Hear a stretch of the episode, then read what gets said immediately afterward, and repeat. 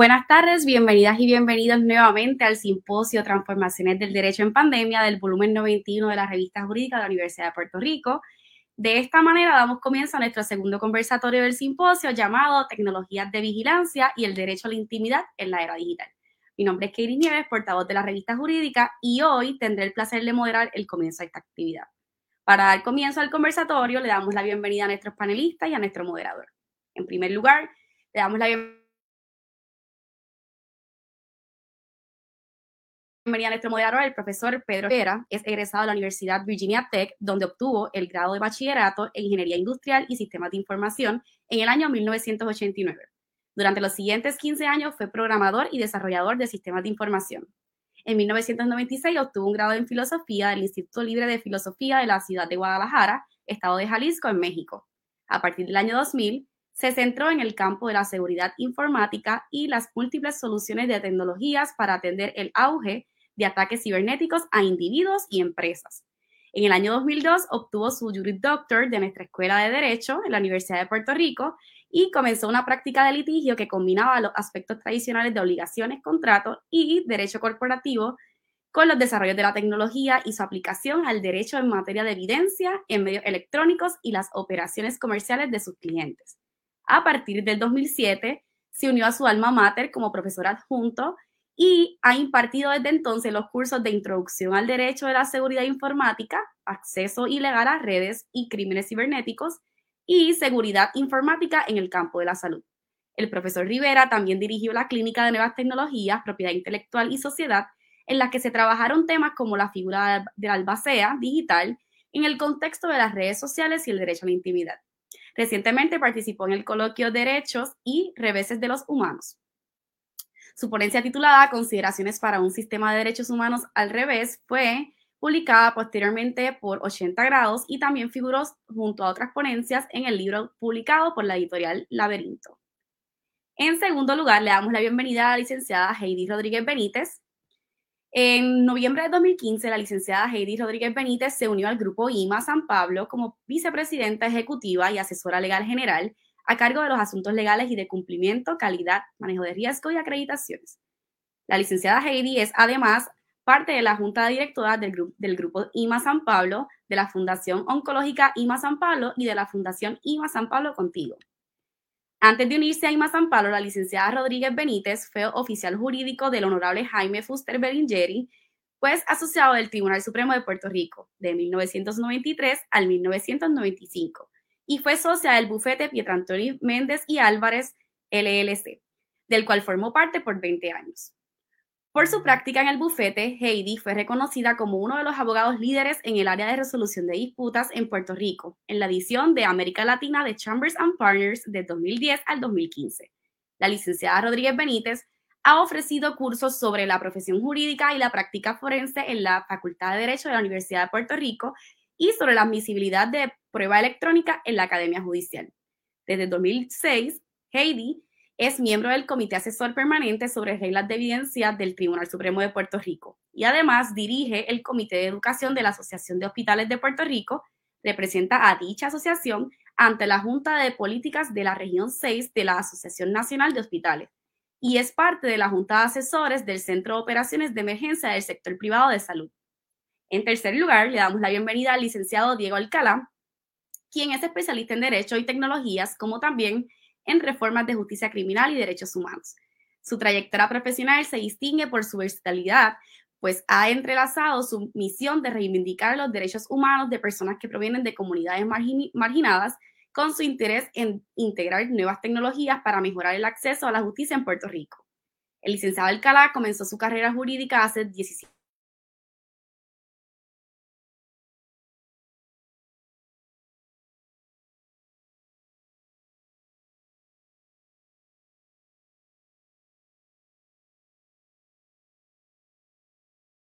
años trabajando como defensor de acusados indigentes. Posteriormente, amplió su práctica al asesoramiento legal dentro del ámbito corporativo y fundó Puerto Rico Legal Tech, organización sin fines de lucro cuya misión es utilizar la tecnología para mejorar el acceso a la justicia en Puerto Rico. Para adelantar ese fin e incorporar la tecnología dentro de su flujo de trabajo legal, continúa aprendiendo sobre la inteligencia artificial, data science y machine learning. Además, experimenta activamente con diferentes proyectos que entrelazan la reforma de la justicia penal en el espacio Justice Tech y A2J. Es egresado además de la Escuela de Derecho de la Universidad Interamericana de Puerto Rico y cuenta con una maestría en Derecho Internacional de los Derechos Humanos en American University, Washington School of Law. Ha impartido cursos en la Facultad de Derecho de la Universidad de Puerto Rico, como también en la Universidad Interamericana. Antes de iniciar, queremos invitar a los que nos sintonizan en vivo a través de Facebook Live que compartan esta conferencia virtual con sus amistades y que nos dirijan sus preguntas a través de la sesión de comentarios para la sesión de preguntas que tendremos al final. Y ahora, sin más preámbulos, pasamos con el profesor Rivera para dar comienzo oficial a este, panel. A este panel.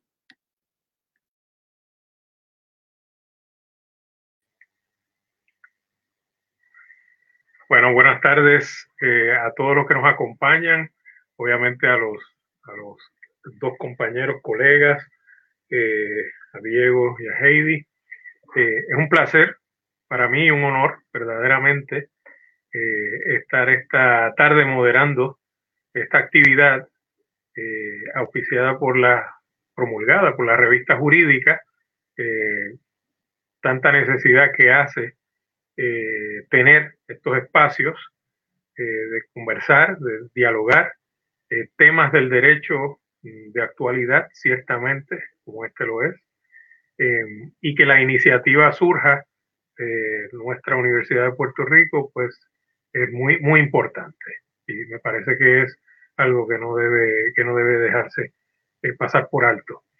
Em, además de eso, pues quiero eh, darle las gracias a todas las personas que están con nosotros a través de las redes que están eh, conectados ahora y que nos están, eh, que nos están viendo. Esperamos sinceramente que eh, aprendan algo en la tarde de hoy o que puedan devengar algún tipo de conocimiento adicional, alguna, alguna inspiración quizás para sus trabajos y para sus funciones y lo que ejecutan a diario. Así que primero ese agradecimiento me parece que es importante. Luego, Vamos a pasar entonces a lo que es el tema propiamente. Eh, el, como bien dice el título del conversatorio, eh, estamos ante tecnologías de vigilancia, por un lado.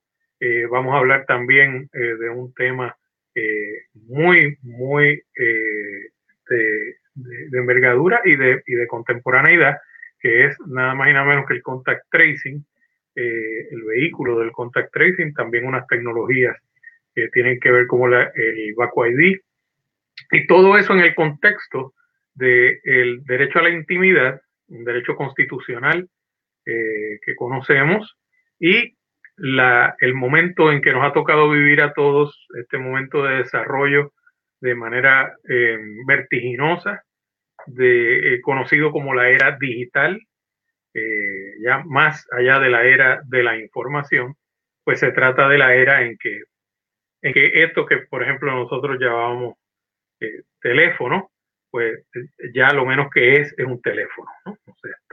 esto, ya es una computadora, es un aparato que, que, da la casualidad que también hace llamadas telefónicas, pero fuera de eso, pues es el vertiginoso cambio de la era digital.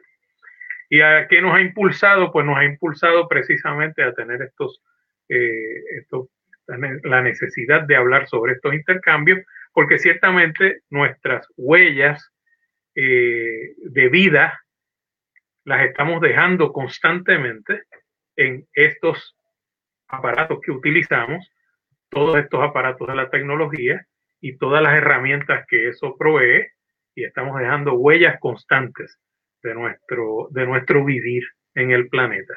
Y eso pues eh, obviamente también nos, eh, nos impulsa a tener que considerar eh, quiénes manejan esos, esas, esas tecnologías, con qué propósito las manejan, qué tipo de información es la que se les está brindando, qué hacen con esa información y cómo todo eso incide en el derecho a la intimidad.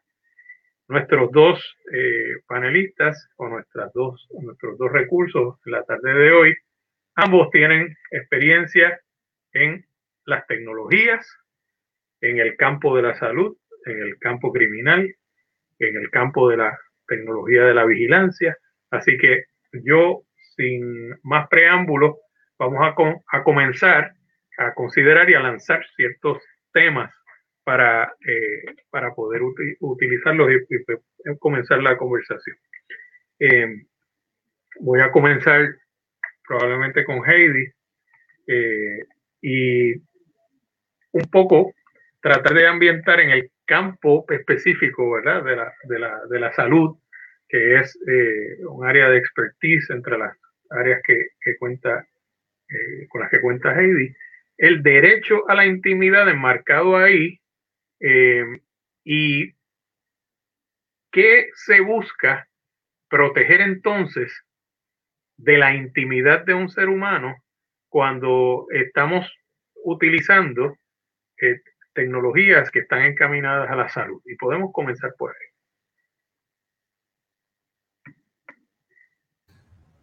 Ahora, me escucha ahora, ¿verdad? Pues mira, la realidad es que primero, pues sí, eh, gracias por la invitación y saludos a Pedro y a Diego y a la revista. Y es interesante, ¿verdad? Que estén, que tengan los pantalones de estar discutiendo estos temas cuando son de tanta eh, pasión en, estos días y, más, más locos somos nosotros que dijimos que sí. Eh, Diego y yo pudimos haber dicho que no, Pedro como que está del lado de allá. Pero bueno, vamos así que yo creo que lo primero, un disclaimer, ¿verdad? Que venimos aquí para una discusión franca de unos temas que son complejos y que generan no solamente mucha pasión, sino mucha controversia y mucha ansiedad. En el campo de la salud, yo te diría que lo más presente en términos de derecho de intimidad es un reconocimiento del saque, de que el derecho de intimidad en el contexto de la salud no es el único derecho que es de gran importancia, sino que compite con otros de gran envergadura, ¿verdad? Porque cuando estamos hablando de los derechos más esenciales de un ser humano, pues el derecho a la vida y el derecho a la integridad corporal y el derecho al bienestar y a nuestra felicidad, yo creo que todos podemos estar de acuerdo que son de la misma envergadura que el derecho a la intimidad y muchas veces van de la mano, pero en el campo de la salud no siempre. De hecho, en el campo de la salud típicamente no van de la mano porque eh, pues hay una expectativa de los profesionales de la salud de que el paciente comparta con sus médicos, con las enfermeras, un gran número de información, un gran número de información sobre su historial médico y un gran, este, número de información de dónde han estado recientemente, qué han estado haciendo y de todos aquellos factores que puedan influir sobre el estado de salud de esa persona. Y eso es, ha, sido así siempre.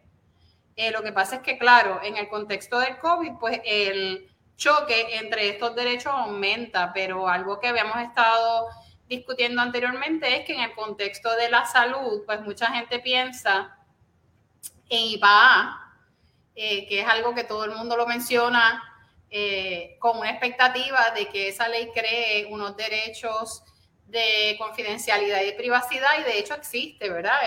Eh, una regla de privacidad y una regla de seguridad, pero la ley, el, marco legal más amplio, IPA, las siglas son eh, una ley para promover que se recopile eh, digitalmente el mayor número de salud, de mayor información, la mayor información posible sobre salud para que sea portable, aunque esté protegida. O sea que la ley buscó promover que sobre un paciente el sistema de salud aprenda de un primer intercambio y ese intercambio se pueda repetir y se pueda recurrir a él en un segundo, un tercero, un cuarto intercambio. O sea que dentro del marco de la salud, yo creo que es un tema muy particular por eso, ¿verdad? Porque hay eh, otros derechos que se ven igualmente implicados y eh, la expectativa que puede tener una persona de su intimidad en el contexto de la salud me parece que posiblemente es menor que en otros contextos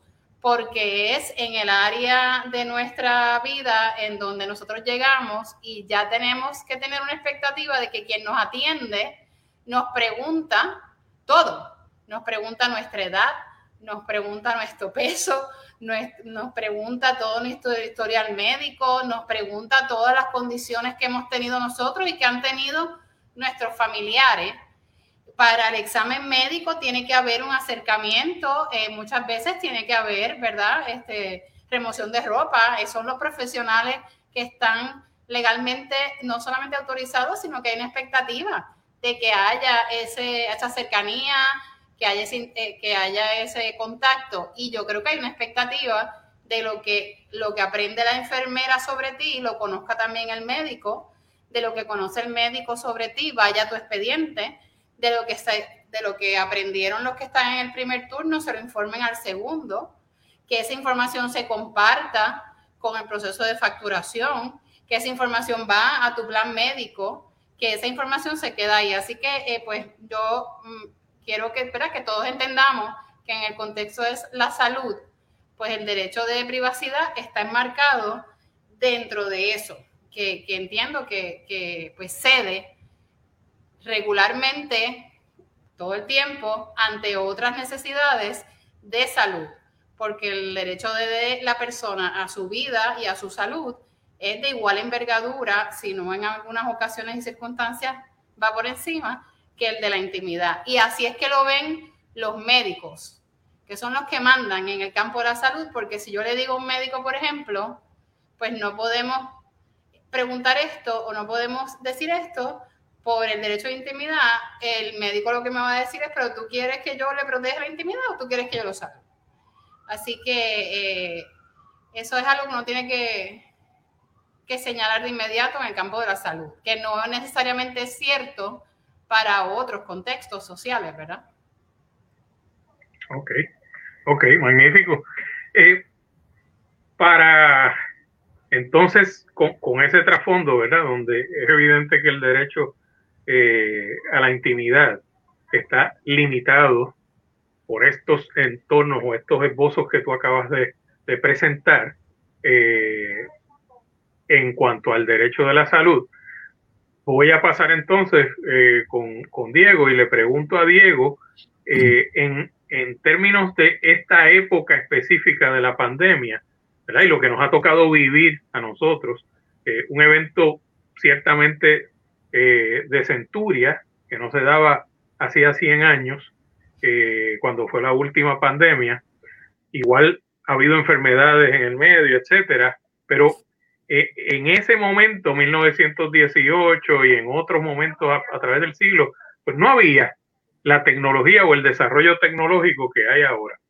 Por lo tanto, le, pregunto, Diego, esto que, que conocemos como tecnologías de vigilancia, ¿de qué se trata? ¿verdad? Para que las personas sepan qué tipo de tecnología, de qué tipo de tecnología estamos hablando y, nos limitamos entonces evidentemente dentro de las tecnologías de, vigilancia de manera más general, pero luego pues refinándolo un poco hacia el, hacia el campo de, hacia específicamente las que se están utilizando en la pandemia.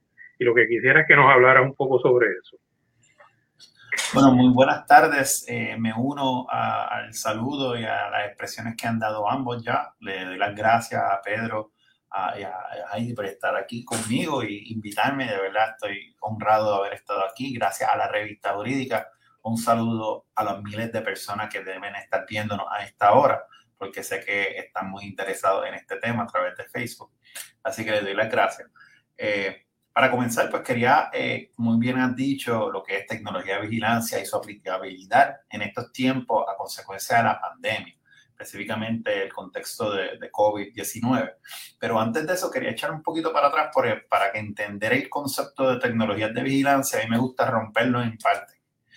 Y voy a tratar de evitar de hablar mucho en el, en el cajón de derecho constitucional, que si es derecho a intimidad versus este otro derecho, vamos a verlo en el amplio y después podemos traerlo nuevamente para ver si infringe alguno de esos derechos eh, que se entienden eh, constitucionales. La vigilancia, para entender primero, bueno, vamos a empezar con tecnología, que es lo más sencillo, ¿verdad? Es la creación, ¿verdad? De ciertos eh, productos o servicios que le facilitan al ser humano hacer una serie de, de tareas. Básicamente, en el concepto más sencillo, eso es lo que es tecnología. Y no, no hay que complicarlo más en este momento. El otro concepto que estamos hablando es vigilancia. Y ahí vigilancia es, principalmente de la manera en que yo lo defino, es eh, la adquisición de información de, otra persona o de otra entidad o de un evento. Así que si tenemos la vigilancia, es un acto afirmativo de parte de una entidad sobre una comunidad o sobre otro, otro, otro, otro grupo de personas. Así que de, de las definiciones sencillitas, pues podemos empezar a añadirle quedándonos en vigilancia, tienen que pensarlo, eh, ¿cuál es el propósito de esto? Bueno, podría ser eh, un propósito tan sencillo pues para conocer eh, sobre lo que la otra parte, ¿verdad? Aquí yo estoy ocupando información, qué está pasando, qué está haciendo, información real o si queremos hacerlo un poquito más avanzado, podemos recuperar información durante un periodo de tiempo para entonces jugar con ella y entonces esa información hacer predicciones de qué es lo que eso resultaría en el futuro. Eh, entonces, pues ya tenemos el propósito de la recopilación de información para conocer lo que está ocurriendo, pero también ya hay metodología que se puede aplicar para predecir qué es lo que esa persona o ese, esa información produce. Un ejemplo, una persona va todos los días al gimnasio a las seis y media de la mañana. Si uno observa a esa persona por dos semanas, probablemente podría eh, hacer un cálculo matemático de que esa persona el día número 13 podría ir a la semana también, a ese día a las seis y media. O sea, eso es un ejemplo sencillo para predecir. En y entonces, pues eso tiene distintas connotaciones. Otra forma del propósito de recuperar esta información también podría ser para manipular. Correcto. Entonces, ahí es que vemos un poquito más eh, actores que no necesariamente pues están eh, en el mejor de los casos, ¿verdad? De buena, actuando de buena fe, o por lo menos, no, a lo mejor ellos piensan que están actuando de buena fe, ¿verdad? Pero ya estamos viendo que cierta información es recopilada, analizada para predecir y entonces analizada para ver cómo se puede cambiar esa predicción. Así que ya tenemos unos componentes más amplios de cómo entonces se podría eh, ver el concepto de vigilancia y se aplica en distintos actores. Eh, nuevamente, pues eh, puede ser el gobierno, ¿verdad? El Estado, el soberano, que lleve a cabo ese acto de vigilancia para el propósito que sea. Eh, por ejemplo, se chequea a todo el mundo cuando entra al aeropuerto para verificar que tenga la vacuna o no tenga la vacuna. Es un ejemplo de vigilancia, ¿verdad? Eh, le preguntan por la identificación para asegurarse que la persona que tenga la tarjeta sea la persona que, que machea, ¿verdad? Con ese es un propósito. Podría ser entonces eh, entre entidades como corporaciones. Una corporación que quiere saber qué otra corporación está haciendo para ganarle en el mercado. Y entonces, pues trata de hacer ese, ejercicio, trata de analizar, trata de predecir y en algunos casos trata de manipular eh, lo que otras corporaciones podrían o no podrían hacer. Y dentro del ámbito laboral, pues también tenemos el componente de empleado y patrono, ¿verdad? Esa relación laboral en donde el patrono vigila a su empleado. En el caso más dramático, eh, podemos hablar de los 1800, como la estructura organizacional eh, de gerencial, eh, de productividad de un empleado, que hoy podríamos asimilar a eso, podría estar hasta íntimamente una línea recta a cómo los esclavistas del sur de Estados Unidos manejaban sus su, su plantations, plantaciones, y cómo manejaban a sus recursos laborales esclavistas. Para, y entonces hay, hay libros que hablan de cómo se, se, identifica la mejor manera de castigar a un negro, cómo era a un esclavo, cómo es la mejor manera de alimentar, cómo era, y se, se cambiaba esa información. Así que también ese componente, ¿verdad?, de, de patrono laboral, pues hay eso hoy en día en distintos métodos de cómo maximizar, especialmente si uno mira el contexto, un ejemplo de Amazon, ¿verdad? Sus fábricas de, almacenaje y, de enviar cosas, pues cómo se, se, organiza de una manera para que sea más eficiente, ¿verdad? otro ejemplo que quería compartir. Eh, también está la vigilancia intrafamiliar. Y eso me refiero el padre, madre, con sus hijos. Y cómo el Estado permite, ¿verdad? Cierta eh, eh, vigilancia sobre eh, lo que nosotros reconocemos como son nuestras responsabilidades. Nosotros queremos saber dónde está nuestro hijo yo quiero asegurarme que mi hija pues esté donde me dice que va a estar y ahí y siempre hay ese tipo de vigilancia y pues para eso otro otro otro marco que quería también para que no se concentre exclusivamente que las vigilancias ocurren en un segmento nada más, sino que se da a través de la sociedad.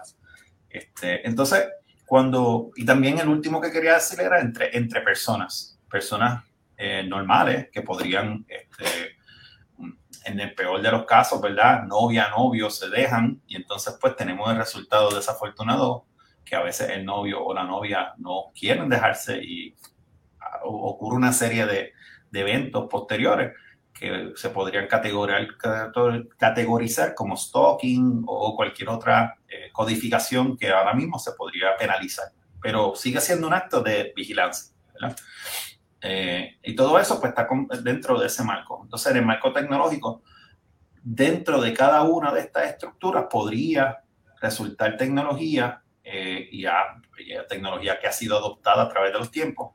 Por ejemplo, podemos hablar de inteligencia artificial, para muchas personas esto se lleva escuchando 10, 5 años.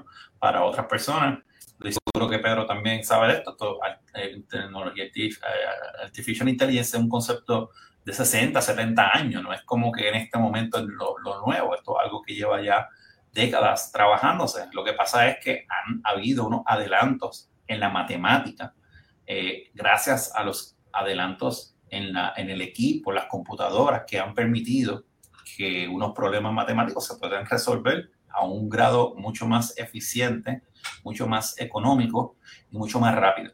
Lo que produce entonces nuevas técnicas. Lo que antes era estadística, ahora se llama data science. Dentro del concepto de data science hay una técnica que se llama machine learning. Machine learning es una codificación particular en donde un algoritmo se utiliza para, para desarrollar otro algoritmo con el propósito de analizar información que recoge de algún lugar para producir una predicción sobre el posible resultado. Así que lo que estamos tratando de hacer a través de tecnología es nuevamente predecir lo que va a ocurrir. Y eso lo vemos nosotros en su aplicación dentro del marco comercial. Por ejemplo, si uno abre Amazon Prime o Amazon o Netflix, que el algoritmo aprende el patrón del usuario, el dueño de la cuenta, y en algunos casos todos nosotros a lo mejor tenemos cuatro o cinco usuarios particulares para que el algoritmo mío en Netflix, por ejemplo, no saque las películas que yo veo o me rehaga recomendaciones, ¿verdad? Distintas a las que hace mi hijo o mi hija, ¿verdad? Y entonces, eso es un ejemplo de cómo una tecnología es incorporada dentro de un servicio de, de ver este entretenimiento, pero que está recopilando información para hacer una predicción de cuál sería el programa o el método que, a mí me interesa, ¿verdad? Y eso, te lo estoy dando un ejemplo. Lo mismo ocurre en distintos eh, campos. Eh, Oye, pero Diego, quiero comentar, ¿verdad? Que estamos dando unos ejemplos un poquito como que con un bias así medio hacia, hacia un poquito negativo, pero yo creo que te estoy escuchando y apunté aquí todos los ejemplos de las excelentes categorías que ofreciste. Muchos ejemplos de tecnologías de vigilancia que yo creo que la sociedad no solamente conoce, sino que espera de nuestro gobierno, ¿verdad? Yo creo que desde María lo hemos visto. Después de María todo el mundo preguntaba, pero ¿cómo es posible que el gobierno no sepa qué áreas no tienen luz? ¿Cómo es posible que el gobierno no sepa en dónde hay envejecientes que necesitan esos primeros auxilios? ¿Cómo es posible que el gobierno no sepa X, Y, Z? Vemos el censo que tanto, ¿verdad? Promovemos que la gente participe siempre que viene un censo porque sabemos que es necesario para pedir asistencia para ciertos programas gubernamentales. La realidad es que también a las tecnologías de vigilancia se, se, se espera que se utilicen para la gobernanza, para que el gobierno sepa pues cuántas personas van a haber retiradas, para qué fecha, para saber la población, el, la composición, si, las edades, si vamos a estar bregando con una población envejeciente o no. Después de los temblores, la, la gente preguntaba, ¿verdad?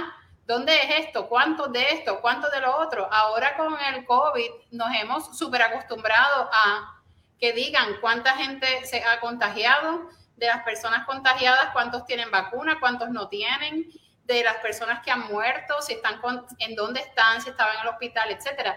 Y es información que yo creo que un gran sector o una gran mayoría de la sociedad espera que el gobierno le pueda proveer, no solamente para la, buena planificación de los recursos gubernamentales, no solamente de salud, sino, sino de sociales en general, ¿verdad? De utilidades y de otros, pero que también la gente la pide para poder tomar mejores decisiones en su vida personal. O sea, que la tecnología de vigilancia también me parece que viene, eh, que, que responde a la exigencia del ciudadano común y corriente que le exige a sus líderes que recopilen cierta información que es pertinente para la buena distribución de recursos y para que las personas sepan lo que está pasando y puedan tomar mejores decisiones. O sea que también vamos a darle un poquito de crédito a al, al, que no todo es Amazon, también es eh, otra que en tu ejemplo.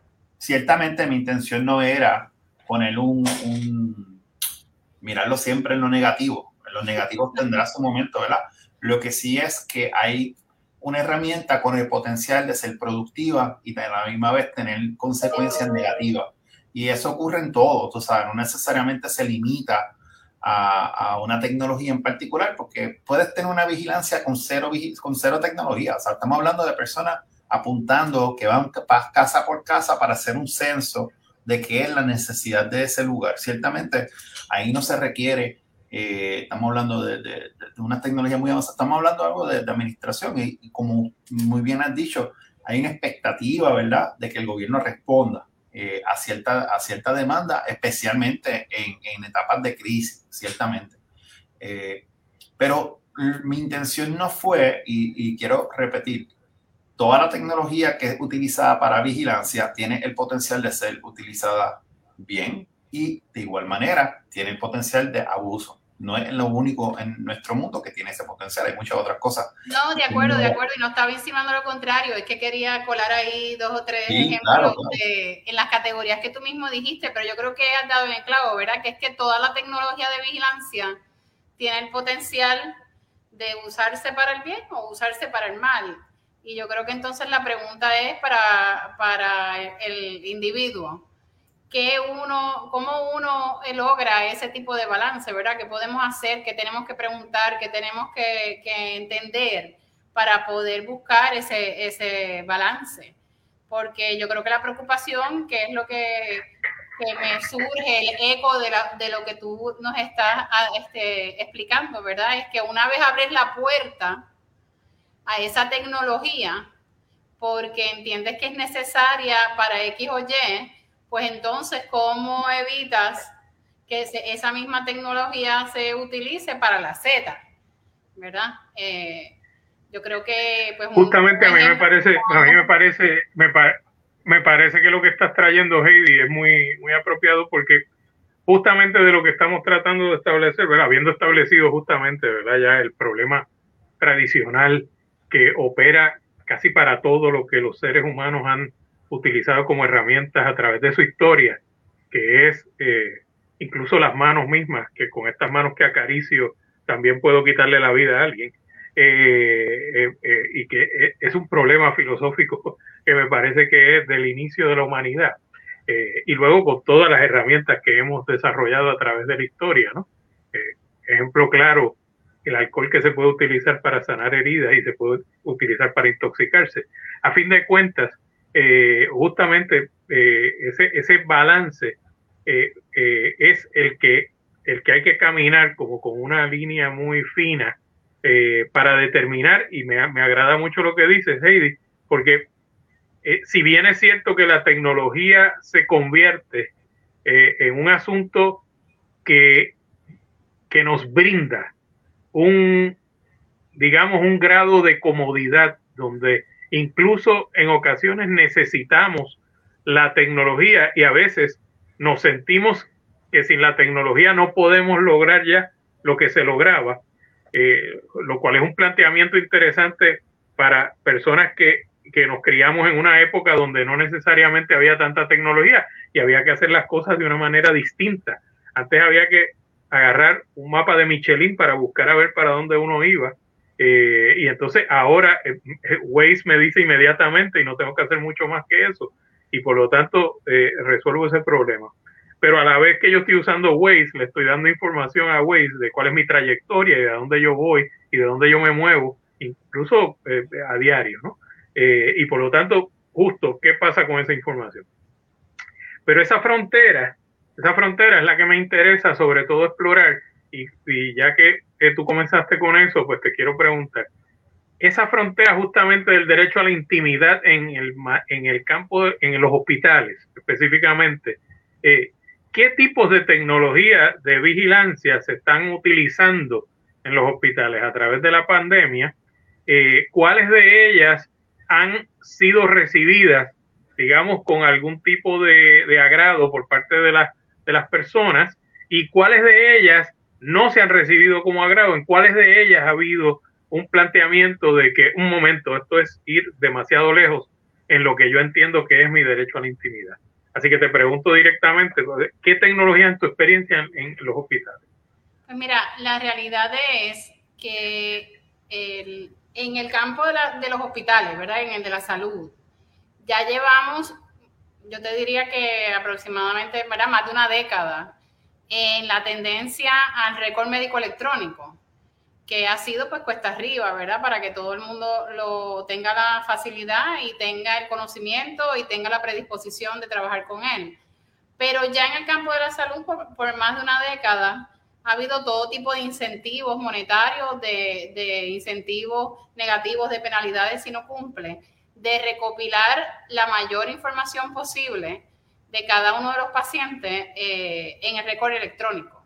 Y esto es con el propósito, como te había dicho antes, de promover un mejor cuidado de la salud, más seguridad en el cuidado de la salud para que los, cualquier profesional de la salud que interaccione con un paciente tenga la mayor información posible, porque en el campo de la salud, pues hay una premisa de que si mientras más información tú tienes sobre tu paciente, eh, pues se presume que vas a tomar mejores decisiones y que son decisiones que son más seguras y más sabias para tu paciente.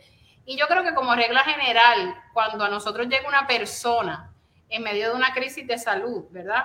O con una necesidad de salud, que entonces tú estás lidiando con un paciente, no con una persona necesariamente, sino en el contexto de la salud, yo creo que la gente como regla general eh, está dispuesta a compartir su información porque tiene esa misma expectativa de que mientras más información comparta con su médico, pues mejor, mejor, resultado, mejor tratamiento va a tener y vienen incluso preparados con, eh, han apuntado todos los medicamentos que se toman, te dicen todo el historial, ¿verdad? Si viene una persona mayor, viene con un hijo que ha recopilado esa información. O sea que En mi opinión, lo que yo percibo es que en el campo de la salud esto no es una controversia tan grande y de hecho los, los pacientes quieren poder tener más acceso a su información de salud de manera remota a través de, de información digital, en lugar de tener que ir a estar buscando una copia de un récord médico. Así que yo te diría de nuevo que, que, en el campo de la salud, donde han surgido mayores controversias, que lo estábamos hablando recientemente, es cuando se establecen planes de vigilancia para cosas específicas como una pandemia o un virus o etcétera, en donde las circunstancias de esa, de, esa enfermedad o de cómo se transmite esa enfermedad coinciden con otras circunstancias sociales, económicas, raciales o de alguna discapacidad que pueda apuntar a, una, a un grupo de personas o a una sociedad vulnerable, ¿verdad? A un grupo de personas vulnerables, a un grupo de personas discriminadas.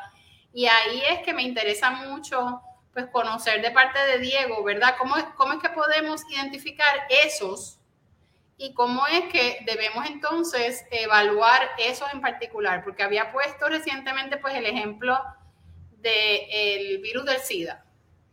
Cuando el virus del SIDA eh, pues estaba siendo discutido en la prensa, era una cosa era una cosa controversial que se estaba empezando a recopilar información para atenderlo pues ahí había una gran preocupación con las tecnologías de vigilancia, porque como para ese virus en particular estaba identificado socialmente como de transmisión entre unos grupos pues que estaban marginados o estaban teniendo, sufriendo un estigma, ¿verdad? Ya fuera por sus preferencias sexuales o por el uso de drogas, pues en ese momento yo creo que un gran grupo de abogados que eran defensores de los derechos civiles pues tenían esa resistencia a que se levantara ese tipo de, de, información de rastreo, de contacto, porque entonces el gobierno podía levantar información de un grupo que había sido eh, eh, tradicionalmente estigmatizado y, discriminado.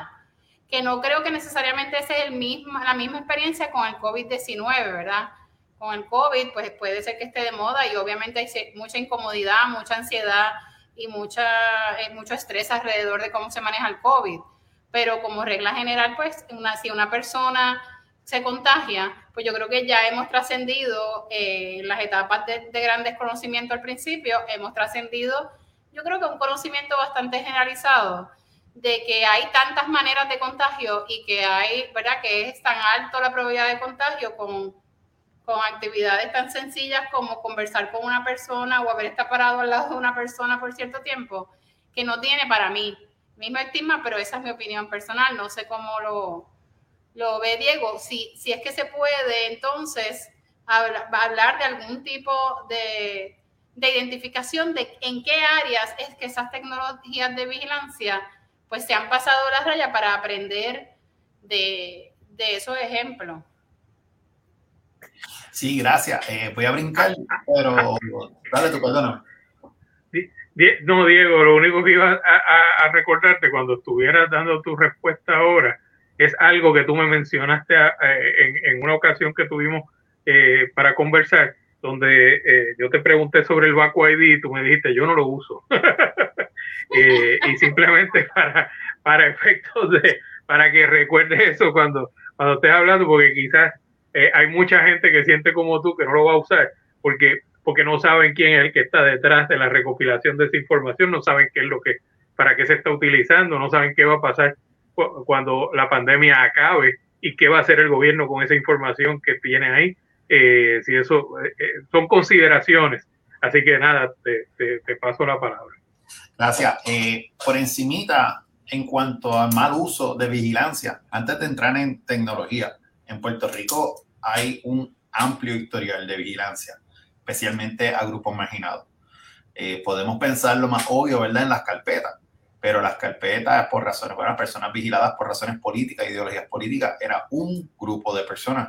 Aquí en Puerto Rico, desde antes de la llegada de los americanos, se perseguían a los maestros, se perseguían a los esclavos, se perseguían a las personas negras libres, se perseguían a los artistas, se perseguían eh, luego de la llegada de los americanos a los católicos al principio, O sea, Puerto Rico tiene un historial larguísimo en donde el gobierno ha utilizado una técnica De, vigilancia para marginar o oprimir a un grupo. Así que eso no solamente es exclusivo a Puerto Rico, todos los gobiernos lo hacen, así que no es nada de sorpresa.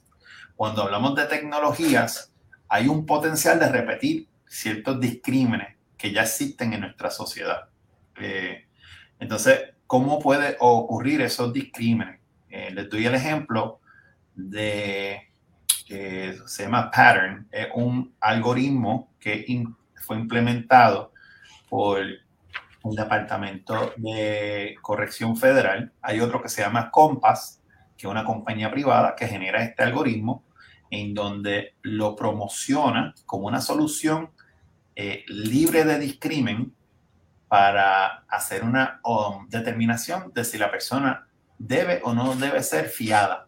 Eh, se merece el beneficio de la fianza. Y también se utiliza para determinar su peligrosidad en el momento de sentencia. Muchos estados adoptaron esa herramienta y se, nutre de una información de la persona, eh, información del caso y produce un número, un numérico, ¿verdad? Entonces, el resultado y una investigación hecha por Vice, si no me equivoco, ProPublica, eh, en el año 2018 publican el resultado de que en promedio el, el algoritmo discriminaba contra los negros, latinos y, indígenas. Eh, dos, un negro y un blanco con el mismo historial criminal. El blanco era 60 veces más probable que el algoritmo producía una recomendación de que la persona debe ser liberada en comparación a la misma situación con una persona negra. Lo mismo ocurre con el algoritmo que está pasando ahora eh, en el BOP federal, eh, que se llama Pattern. ¿Y cuál es el impacto? El impacto es que lo mismo. Le dice al a que el blanco no es peligroso, pero el negro, el latino y el indígena no lo es. Y no se pudieron beneficiar de lo que se llama el First Step Act, que en este momento cuando Trump autorizó eh, una reforma de, criminal legal para reducir la población federal encarcelada, muchas de las personas que eran elegibles fueron descalificadas por este, este, este algoritmo. Cuando uno se analiza por qué, bueno, porque los algoritmos no son creadas por la naturaleza, son creadas por seres humanos y traen consigo, los desarrolladores traen consigo sus prejuicios conscientes e inconscientes. Si uno está en un equipo de cuatro o cinco personas y no hay mujeres, probablemente hay cosas que cuando salga el producto vayan a ofender o afecten a, las mujeres, porque dentro del equipo que produce la herramienta no existe esa visión, no existe ese conocimiento y cómo un producto podría afectar entonces eh, a un sector particular. Así que ya de antemano, la producción de la herramienta trae los prejuicios que ya están en la persona. Muchos de estos productos, para que sepan, se hacen en Silicon Valley, en donde la población en tal es eh, desproporcionadamente blanca, joven y vienen de unas universidades eh, privilegiadas. Así que no es un lugar donde tú vas a ver muchas personas, mujeres, no es un lugar donde va a haber mucho minoría en, efecto, la población dentro de, esa fuerza laboral es mucho más discriminada que, o sea, es menor que la representación de Estados Unidos. Si los negros en Estados Unidos son 16%, dentro de la industria de tecnología es un 2 o 3%. Así que eso produce eh, unos softwares, una herramienta ya de antemano con un problema. El segundo problema es que utilizan en cierta medida una, eh, unos datos que también en, el caso del algoritmo que estamos hablando, eh, esos datos recopilados son datos que tradicionalmente fueron producidos por prácticas discriminatorias. Por ejemplo, eh, durante mano dura era más probable que una persona que viviera en un residencial fuera arrestada por un policía en comparación a alguien que vivía en una comunidad eh, cerrada. Así que la persona que era presentada a un tribunal porque en ese lugar la presencia policial, que era 10, 20, 30 veces mayor que en otra comunidad. Esta persona, aunque el caso se caiga, ¿verdad? Durante el proceso, aunque no exista convicción y el guardia nunca vino, el mero hecho de que el sistema reconoce que usted fue arrestado automáticamente genera entonces un score más discriminatorio contra esa población. Así que tenemos de antemano la persona que produce el, el equipo y el, la data que estamos utilizando para, como se llama en inglés, feed the machine, porque esto, estos son todas predicciones y para predecir tú necesitas mucha información. Es como si tú entraras ahora mismo a los datos de una población y empiezas a extraer y extraer para producir entonces esos eventos. Así que ya tienen en, en, en, el, en el, andamiaje de la producción, se producen ese tipo de, de, discrimen. Encima de eso, por ejemplo, eh, tenemos el problema que muchas de estas compañías que están produciendo estas, estas herramientas están vendiendo eh, productos que no necesariamente hacen lo que dicen. No sé si ustedes han escuchado, pero inteligencia artificial ha resuelto todos los problemas del mundo, porque dependiendo de la industria que uno esté, ya el artificial intelligence no solamente juega chess y no solamente juega este, estos juegos, ¿verdad? De, de, Jeopardy, sino que ya eh, según ellos, pueden resolver el crimen. Y eso es lo que se llama predictive policing. Nuevamente, el problema cuando se aplica en este tipo de, de, métodos de, industria, ¿verdad? Estamos hablando de la libertad de un ser humano. Si la persona es arrestada o no utilizando herramientas tecnológicas, como fue el caso en Detroit hace unos años, arrestaron a dos personas negras porque la policía utilizó un software eh, llamado Clearview que era para predecir a través de facial recognition quién cometió un delito. Y en esas situaciones, en ambos casos, los casos se cayeron porque los policías admitieron que el resultado de ese, de ese facial recognition software era persona A. Y obviamente persona A no se parecía en nada a la, a la, a la imagen que produjo ese software. Así que estamos viendo dónde se aplica, cuándo se aplica y cómo se produce. Y por último, cuál es la regulación que existe para controlar que estas compañías extraigan esa información porque la necesitan, cómo la analizan y en un caso por lo menos criminal, cuál es, cómo es la confiabilidad de ese algoritmo, ¿verdad? Yo pues, tengo acceso, no tengo acceso a los algoritmos. De ese, o sea, hay unas reglas de evidencia eh, que se podrían utilizar. Hay, otros, hay unos casos que dicen que no, que no los no puedo usar porque eso es propiedad eh, protegida por las leyes de propiedad intelectual. O sea, que, que, que, vemos distintos componentes. Si lo vemos en el aspecto de salud, si bien es cierto que en Puerto Rico lo que se ha utilizado principalmente en un momento fue, se iba a implementar un contact tracing que nunca se dio a través de una aplicación que iba a traquear la señal que emite tu teléfono, de todos los teléfonos aunque no lo sepan, están emitiendo señales constantemente que se van grabando en algún lugar. Y entonces a través de esa señal de Bluetooth es la, lo que el sistema del Departamento de Salud iba a operar. No salió, pero salió entonces el Vacue ID, que era lo que me había mencionado Pedro al principio.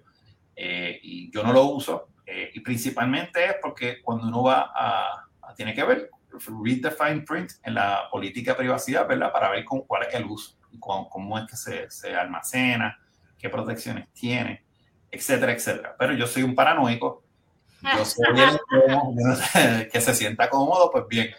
Eh, pero, pero la idea es esa, tenemos que estar conscientes que existen ya mecanismos, y Google fue el primero, que el email fue, es gratis, pero nada es gratis, porque Google tiene acceso a todos los emails tuyos, extrae de la información que tú tienes a través de cookies dentro del sistema operativo del, del browser tuyo de Google y va recordando todas las cosas que uno está abriendo y uno está viendo, en donde eso se empaca, se hace un, un, un, un bundle y se lo vende entonces a la industria como advertising, ¿verdad? Y ahí es que entonces genera esta, este ciclo eh, económico. Pero, Yo creo que, que, ahí está la clave para muchos de los individuos, ¿verdad? Que, que casi siempre que tú empiezas a interaccionar con, con, cualquier plataforma, tienes una página de avisos y divulgaciones que todo el mundo le da así y le da agree, así que nadie lee exactamente qué es lo que dice, así que para la mayor parte de, las entidades, ya sean privadas o gubernamentales, que recopilan ese tipo de información, pues es ahí, en toda esa, este, esta palabrería que le damos, le damos para el frente sin leer la, la gran mayoría de las personas. 99% ya se ha determinado, se han hecho estudios. Todo el mundo le da, le da para el frente.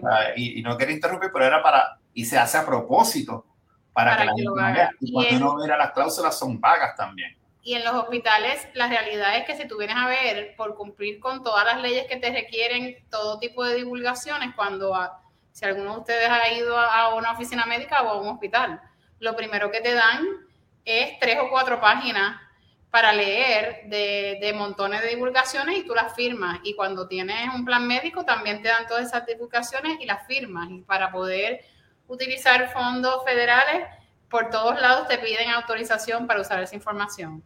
En el campo de la salud se utilizan esos algoritmos predictivos, ¿verdad? Yo creo que hay unas profesiones que lo ven como una salvación, porque hay que tomar decisiones, muchas personas tienen que tomar decisiones rápidas y no todo el mundo puede tener un doctorado y un expertise en cada una de las enfermedades. O sea que si tú quieres una persona poder predecir rápidamente si va a tener problemas del corazón, si va a tener problemas de sepsis, de algún tipo de infección, si va a tener una reacción con un medicamento, eh, si va a ser una persona que va a estar a más riesgo de terminar con un ventilador o alguna otra cosa, pues estos algoritmos que, tú has descrito, ¿verdad? que Diego estaba describiendo, se utilizan en el, en el contexto de profesiones donde se tienen que tomar decisiones de riesgo rápido y se tienen que tomar decisiones de riesgo por muchos diferentes profesionales donde tú entras la data a la computadora y con esos algoritmos te dan unas predicciones de las cosas malas que pueden ocurrir para que tú tomes decisiones informado con mayor precisión del posible riesgo que descansar únicamente pues en los estudios de una persona y que esa persona en muy poco tiempo pueda eh, recopilar la información, la data necesaria para poder tomar una decisión al nivel de sofisticación que proveen ese tipo de, de, programas con esos algoritmos, pero igual en el campo de la salud, pues se ha detectado que hay un bias que excluye eh, estudios en donde haya participado una población lo suficientemente grande de comunidades de diferentes este, eh, clases sociales y, y, razas como para aplicar de igual manera a todo el mundo. Así que en los últimos años ha habido un movimiento para que haya un mayor reconocimiento entre los profesionales de la salud, que muchos de estos algoritmos podrían no estar reflejando el riesgo adecuado para cierta raza, le ha pasado con los latinos, con los puertorriqueños, hay que ajustarlo. Así que está en ese proceso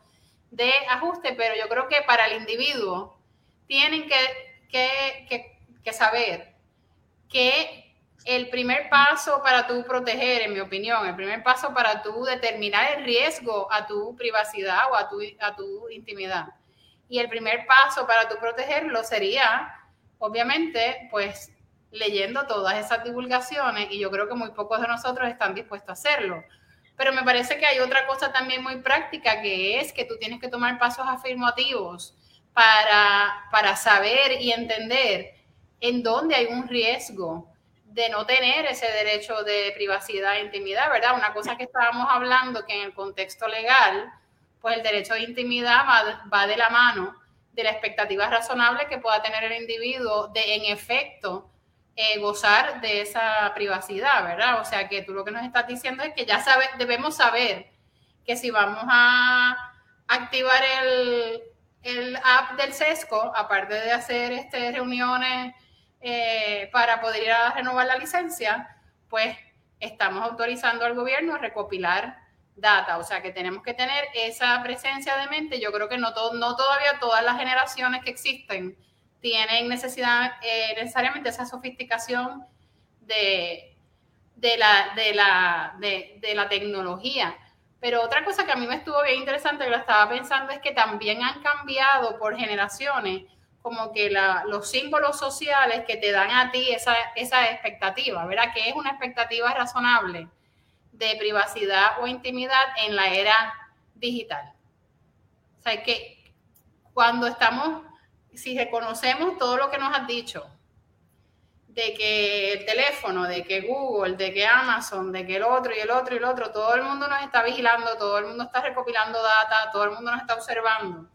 Pues entonces, ¿qué expectativa de intimidad puede tener el ciudadano promedio en una sociedad eh, de hoy en día?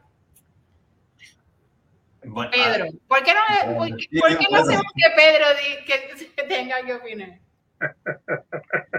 yo con gusto, yo con gusto opino. Yo, a, mí, a mí me parece excelente el planteamiento porque precisamente, ¿verdad? La, la, y esto se lo digo a, mis, a mis estudiantes eh, todas las veces que comenzamos a discutir el tema, ¿no? Eh, cuando comenzamos a hablar de tecnología eh, y les pregunto qué es el Internet, al final de cuentas, ¿qué es eso? ¿Qué, es lo que hay ahí? Me dicen, no, pues, profesor, pues pues, pues, un programa, uno, no, no, no, no, no, ¿a qué se reduce?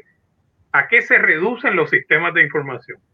Y la realidad del caso es que los sistemas de información se reducen a unos y a ceros. Eso es un sistema binario. De ahí que surgen todas las computadoras. Todo lo que nosotros hacemos, lo hacemos en virtud de unos y ceros. El hecho de que estemos haciendo este, este broadcast a través de esta eh, aplicación de StreamYard y que las personas que nos están acompañando por Facebook nos estén viendo, no quiere decir que haya ninguna cámara de estudio televisivo que nos esté transmitiendo, ¿no? Todo esto se está haciendo a través de unas líneas que están conectadas y a través del Internet y a través de unos y ceros. Al final son programas. Y a mí me parece importante el planteamiento que tú traes porque justamente eh, eh, como dice Diego, el 99% de las personas, según estudios recientes, eh, no ve, no le interesa leer esa monserga que aparece de, de, palabrería legalista en cuanto a los términos y condiciones o la política de privacidad de, que, que va a utilizar la persona que está detrás de la recopilación de esa data. Así que están recopilando información mía que probablemente va desde cada clic que yo hago en cada lugar donde yo hago clic hasta posiblemente en Google los, las búsquedas que yo hago, los temas que yo hago, etcétera. Cada aplicación tendrá la, la forma de recopilar lo que vaya a recopilar de parte mía, la información. Pero a mí eh, de primera instancia, si no me leo eso, no sé qué van a hacer con esa información. Yo no tengo idea de quién la hace. Ese documento muy bien pudiera decir que eso se comparte con todos los terceros asociados que la persona quiera eh, compartírselo. Eso también puede ser que la información que recopilan mía se va a convertir en un activo en un procedimiento de quiebra, lo cual es muy común en, en, en, las políticas de privacidad modernas. Eh, y esa información mía va a terminar vendida. Y si bien es cierto que yo consentí a que me recopilaran esa información en algún momento, pues no necesariamente consiento una vez descubro que hay un mal uso de esa información por parte del custodio de los datos. Eh, y por lo tanto, hay una, hay, en este momento histórico, ¿verdad? Personas de ciertos grupos de edad, y me parece que eso es lo que, a lo que va, a lo que va Heidi, definitivamente eh, tenemos una aprehensión mayor, quizás, ¿verdad? Los más viejitos, y, lo digo así porque, ¿verdad? No, los más maduritos, eh, nos vamos a plantear el hecho de si queremos estar dejando huellas en todas las esquinas y en los lugares y vamos a cuestionar, versus, como bien dice Heidi, quizás estas generaciones eh, más jóvenes que casi casi nacen con un teléfono celular en la mano, eh, que probablemente están dispuestos dentro de ese ámbito de lo que se define el derecho a la intimidad, que es no solamente el factor subjetivo, de, sino el factor objetivo, ¿verdad? Que es lo que se conoce en el derecho a la intimidad. El factor subjetivo es la expectativa de intimidad que el sujeto pueda tener. Y el factor objetivo es que la sociedad esté preparada para reconocer que hay derecho a la intimidad en ese momento. Y eso es objetivo el objetivo se está cambiando a la misma vez que está corriéndose en el espectro eh, eh, la sociedad en términos de, la mayoría de la sociedad y de sus ideas y de verdad de cómo lo, cómo lo ven y cómo lo aceptan. Y por otro lado, por otro lado, el valor subjetivo incluso está siendo alterado porque estas personas que son más modernas dicen, yo no tengo ningún problema con que el gobierno esté buscando toda esa información mía, la realidad es que no, no tengo problema con eso. Eh, y, plantea entonces, exactamente, ¿verdad? Plantea un, asunto de, eh, de, cómo entonces el derecho a la intimidad está eh, perdiendo, digamos, perdiendo terreno frente a la intromisión entonces del gobierno, y ya no tanto del gobierno, sino de personas privadas, que entonces no conocemos nosotros tampoco qué hacen con esa información. Y un ejemplo, digamos, eh, fundamental también en este aspecto es la nueva legislación que existe en Europa y que tiene que ver precisamente con esto que estamos hablando de ah, una pieza, digamos, algo que todo el mundo conoce por nombre, que son los famosos cookies. O sea, los cookies en el entorno de, la navegación a través de Internet son pequeños, pequeñas eh, eh, programaciones, pequeños contadores, vamos a poner así, que están incrustados en mi navegador de, Internet y que lo que hacen es rastrear cada uno de los movimientos que yo hago que le interesan a él, al dueño del cookie. Y por lo tanto, eso se hace bajo el pretexto de que es para facilitar mi experiencia la próxima vez que yo vaya a navegar. Y cuando yo vaya a navegar la próxima vez, pues entonces ya la computadora tiene unos cookies que están, que tienen una cierta información y que me van a ayudar a mí a navegar. Pero a la vez, esa información se comparte bajo la legislación europea moderna es necesario que cada website le indique a usted cuáles son los cookies que está utilizando, que los utiliza para empezar, cuáles son los que está utilizando y si usted los acepta.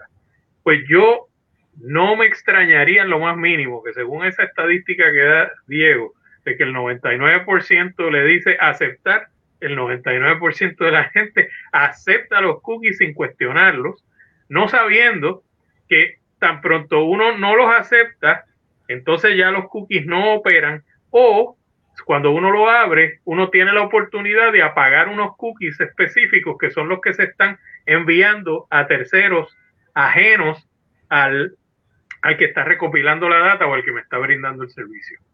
Eh, entonces, la educación precisamente, ¿verdad? Digamos, la, eh, el hecho, la, la concienciación para que las personas entiendan qué es lo que se recopila o no y cuánto de su vida están dejando de manera muy abierta, pues ciertamente es algo que tendríamos que hacer con las generaciones más jóvenes, eh, de manera que pudieran en realidad reconocer un valor en preservar aquello de intimidad que todavía pueden preservar.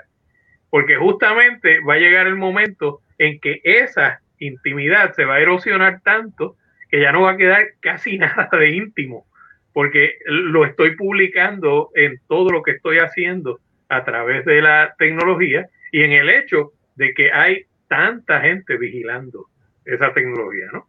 Y entonces, pues, a mí me parece que por ahí, por ahí iría el asunto. Eh, y me interesaría preguntarle a ustedes, por ejemplo, Heidi, me interesaría preguntarte si sobre el, eh, la tecnología o la modalidad específica del contact tracing que se ha convertido en un asunto, eh, eh, digamos, medular en medio de la pandemia. ¿qué, qué, qué, experiencia ha habido? ¿Qué, experiencias has tenido tú en términos de la, la información que recopilan los hospitales por mandato del gobierno que necesita enviársele y y qué, qué situaciones ha habido, si hay alguna, donde haya habido un choque con el derecho a la intimidad por motivo precisamente de la información que se recopila a través de esa herramienta. Yo creo que, que es bien interesante, pero, y, y, voy a hablar del contact tracing en un minutito, pero atendiendo una cosa que tú dijiste, que apunté aquí porque estoy aprendiendo mucho con ustedes. Eh, es interesante porque cuando en el hospital yo tengo, me presentan una situación de un paciente que se ha quejado porque le han violado su privacidad o, ¿verdad? su derecho de pagar, su confidencialidad, etcétera, pues la realidad es que muchas veces, eh, muchas veces miramos la situación y descubrimos que, que, esa persona no tiene un sentido de privacidad subjetiva, como, como tú lo has esperado, ¿verdad? Y entonces la contestación obviamente de la institución es, o sea, ¿por qué me viene a increpar a mí sobre la protección de su eh, información de salud o su intimidad? Si yo voy, eh, si usted por Facebook dijo que estaba en el hospital, ¿verdad? Usted por Facebook me taguió y dijo, por favor, que rezaran por usted. O un familiar suyo publicó, estoy saliendo aquí de Imacagua, que vine a visitar a fulana, por favor, recen por ella. O, ¿sabes? Que, que me parece muy importante para los individuos ese entendimiento de la diferencia entre lo que pueden y no pueden controlar, porque es importante que la que es subjetiva, que es la que pueden controlar, tengan un sentido robusto de privacidad subjetiva para poder entonces interpelar a una, a una entidad para que les honre, ¿verdad? Desde el punto de vista objetivo. Eh, y yo creo que es importante, pues eso es una, unas decisiones que tenemos que tomar. Si yo no quiero que todo el mundo conozca detalles de mi vida privada o de mi familia o de mi salud, pues definitivamente no debiera estar en una de las redes sociales compartiendo detalles de esos aspectos de mi vida, porque al hacerlo, si lo hago en un formato que es público o que tiene un gran potencial de que las poquitas personas con quien yo lo compartan lo repitan y una vez está fuera no hay control, pues entonces es muy difícil que una entidad objetivamente tome medidas extraordinarias para proteger tu confidencialidad o tu privacidad, cuando es evidente que ya esa persona no tiene y no ha desarrollado y nunca ha protegido un sentido robusto de privacidad en el punto, en el, en el, en el plano subjetivo. Nosotros sí hemos tenido muchos pacientes que nos expresan tener una preocupación por su seguridad o por su privacidad y nosotros, igual que todos los hospitales, tenemos unos protocolos para sacar el nombre de esas personas de la recopilación de data para proveerle y honrar ese tipo de, necesidad de seguridad y de privacidad. Así que eso sería una recomendación para todo aquel individuo que tenga ese sentido robusto como Diego, eh, de tener una expectativa de proteger su información, pues que tomen pasos afirmativos como los que él toma para demostrar que tienen ese sentido robusto de privacidad subjetiva y ese interés. Ahora, en cuanto al contact tracing, ciertamente es un, es un proceso muy invasivo, ¿verdad? Porque el contact tracing requiere que tan pronto tú eres identificado como un, potencial punto de contagio, pues que una persona, un profesional de control de infecciones, te, te haga una entrevista y te haga una entrevista sobre exactamente todo lo que has hecho en los últimos, pues a través de, desde que comenzó la pandemia, que eran 14 días, luego bajaron a 10 y luego a 7 y luego a 5 y luego a 2, así que se ha ido tratando de acortar el término para ir disminuyendo el grado de, de invasión que tú tienes que hacer sobre la vida eh, personal y familiar de esa persona, pero el contract tracing que, que data de, del siglo, ¿verdad? Desde siglo XX, a principios del siglo XX, que es tan viejo como el uso de las mascarillas y el lavado de manos como método para el control de infecciones, cuando una infección tiene un método contagioso que requiere el contacto, pues precisamente a lo que se refiere el rastreo de contacto es poder identificar todas aquellas personas que eh, han tenido un contacto contigo que se ha identificado como que podría ser el tipo de contacto que es cae bajo riesgo para contagio. Y si tú lo que quieres es en una pandemia, pues romper esos lazos de posible propagación del virus, porque un contacto se convierte en 5 y se convierte en 10 y se convierte en 15, pues tienes que llevar a cabo una entrevista muy detallada, muy rigurosa, eh, sobre todos los lugares en donde esa persona eh, ha estado y con quién ha estado. Eh, y yo te diría que la mayor parte de las personas cuando le hacen ese tipo de entrevista, pues se incomodan, ¿verdad? Porque no es una entrevista agradable.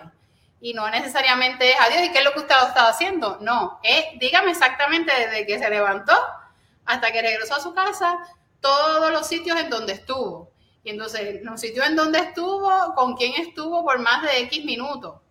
Y si se acercó, no se acercó y se hablaron. O sea que definitivamente que la actividad de rastrear los contactos para tú determinar los puntos de contagio por sí sola, no importa la tecnología que use. Si es a mano, si lo, de, lo vas a decir verbalmente, si lo vas a registrar, es, es invasiva para el individuo porque es un registro de todas las cosas que esa persona ha hecho durante un periodo de tiempo determinado.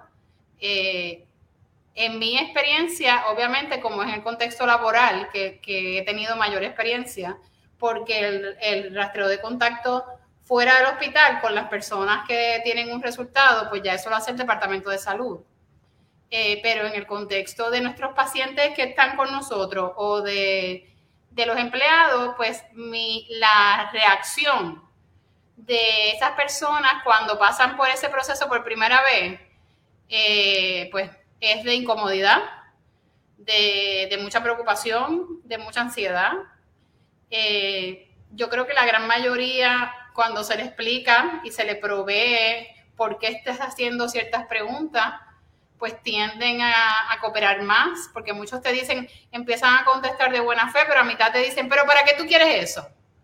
¿Y por qué tú me preguntas eso? O sea que entiendo que es necesario como una medida de control de, de, infecciones, entiendo que es necesario para que el gobierno identifique quiénes son las personas que están a mayor riesgo y esas personas puedan enterarse del riesgo y tomar buenas decisiones, pero reconozco que es una actividad que representa pues una incursión en la información que típicamente no estamos acostumbrados a estar relatándole a nadie fuera de nuestra de nuestro entorno, ¿verdad? Este íntimo, de familiar y de, y de amistades cercanas.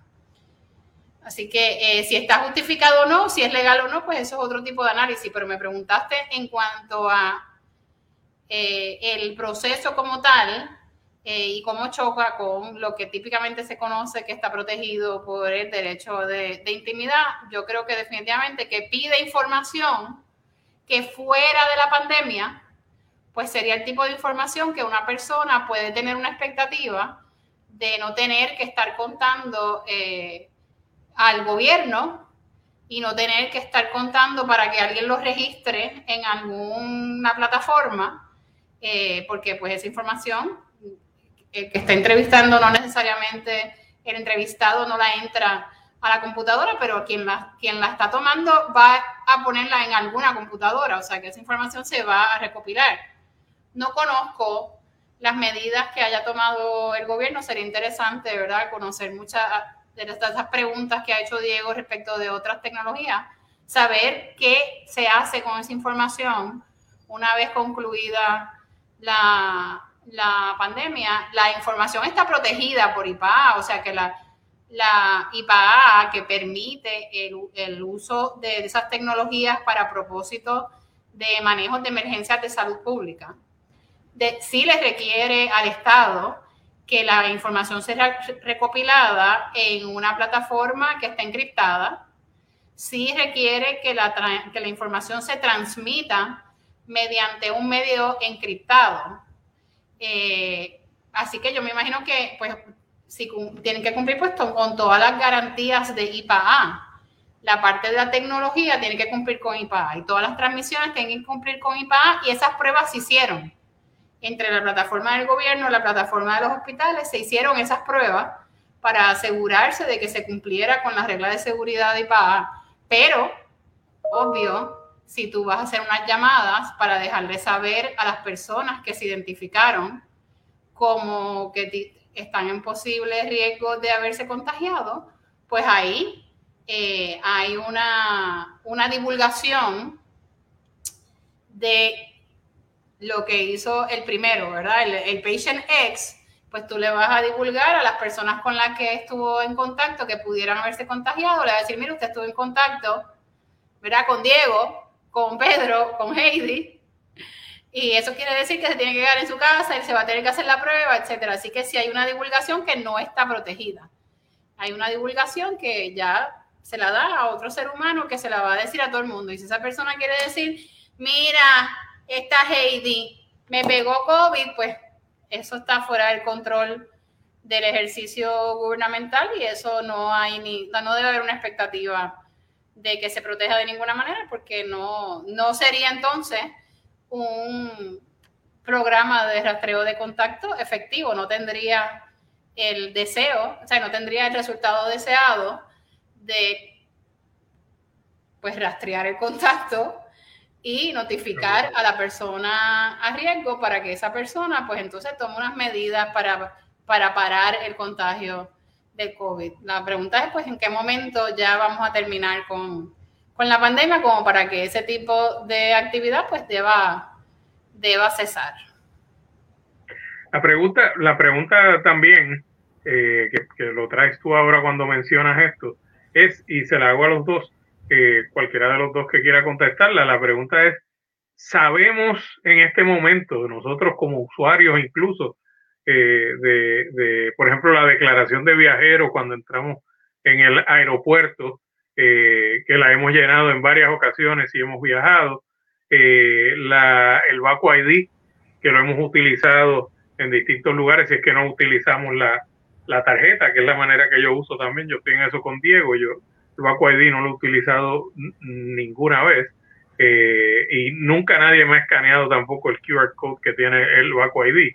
Así que eh, ahí no ha habido, yo, uso la tarjetita que me dieron del CDC, que está en mi cada y que y, eso, eso no deja casi ninguna huella. Y entonces, no, pero perdóname, eh, antes de que continúes para que no, para que no, no estén mal, mal informados. La información la información que está en el ID está en una base de datos en donde esa información está entrada automáticamente desde el momento en que te vacunaste.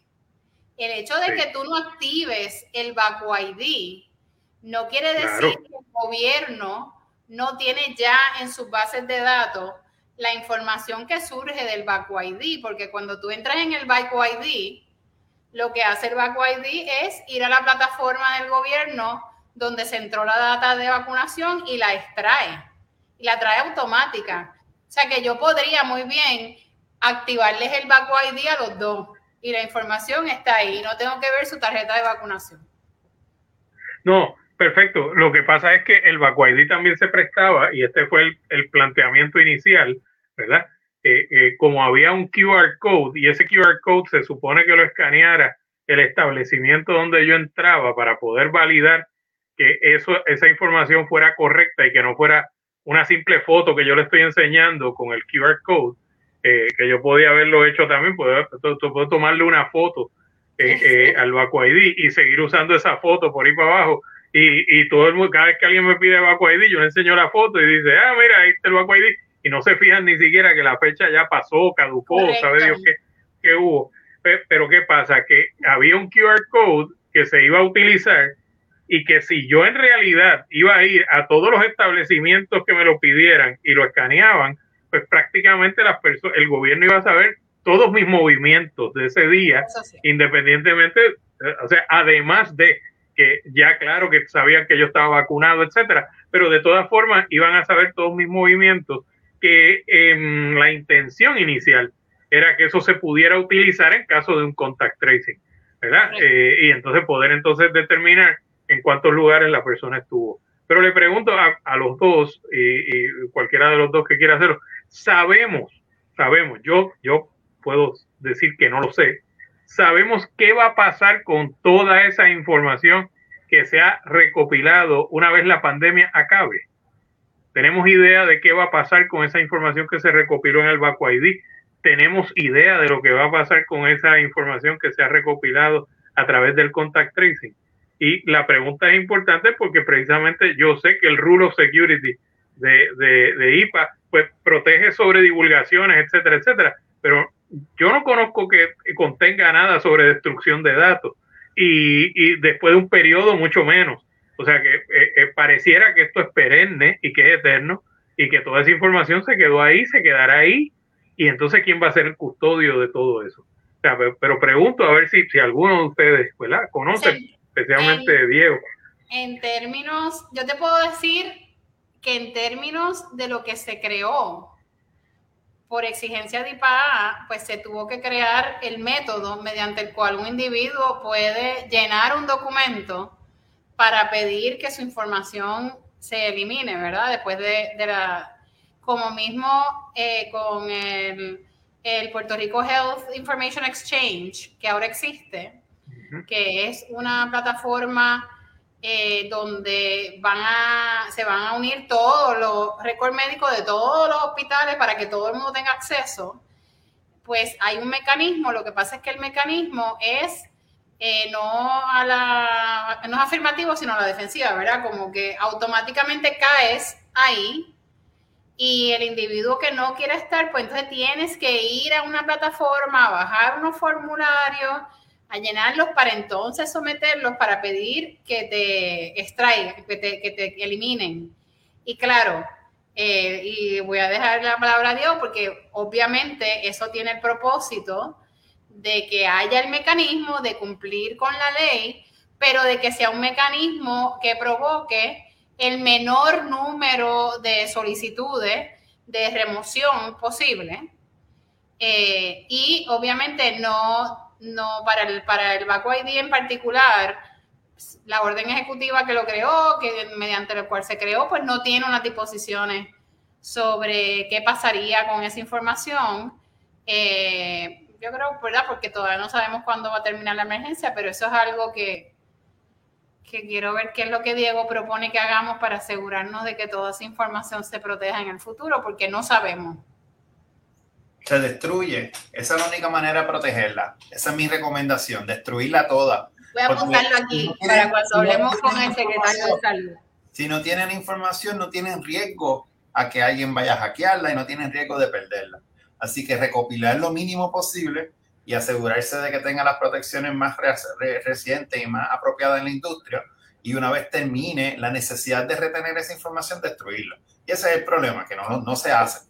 Pero quería regresar a algo que ustedes discutieron anteriormente y era la expectativa de intimidad. Yo creo que es importante, como bien dice Heidi, oye, yo tengo pacientes que me hacen preguntas y a la misma vez sabemos que están en Facebook desde la sala de emergencia posteando de que la sala de emergencia de tal hospital no me están atendiendo. Y yo vengo aquí y me estoy muriendo, pero... Y, y hacemos esa... Bueno, pero es que tú estás divulgando. Oye, yo lo entiendo pero el problema que creo que falta en esta discusión, que creo que lo mencioné por encimita al principio, fue que estamos hablando del gobierno, estamos hablando de nosotros, los, los pacientes, las personas en el individuo, pero hay un factor en el medio y es la empresa privada. Aquí están las personas que crean estas herramientas y el incentivo de ellos no son muchas veces el bienestar de la comunidad. El incentivo principal para gastar un billón de dólares en una tecnología es para hacer dinero. Así que tenemos que estar bien conscientes que muchas de estas herramientas vienen a atraer y a buscar lo que se llama metadata, que Pedro lo mencionó anteriormente. El miedo de el Paco ID, como muy bien dice Pedro, no es que yo lo vea o que el gobierno lo sepa, es que entonces el gobierno a través de esos puntos de contacto haga un perfil de Diego. No solamente sepa cuándo y dónde y con quién estuvo, sino que vaya hacia enfrente y hacia atrás en cualquier momento. Tenemos en la Universidad de Puerto Rico, allí en el recinto de Rupiedra, el año pasado pasaron una resolución para aprobar las cámaras de video con reconocimiento facial. Un estudiante que entra a la UPI podría decir, oye, pero es que las cámaras de video, pues no es nada del otro mundo, porque miren, los bancos hay.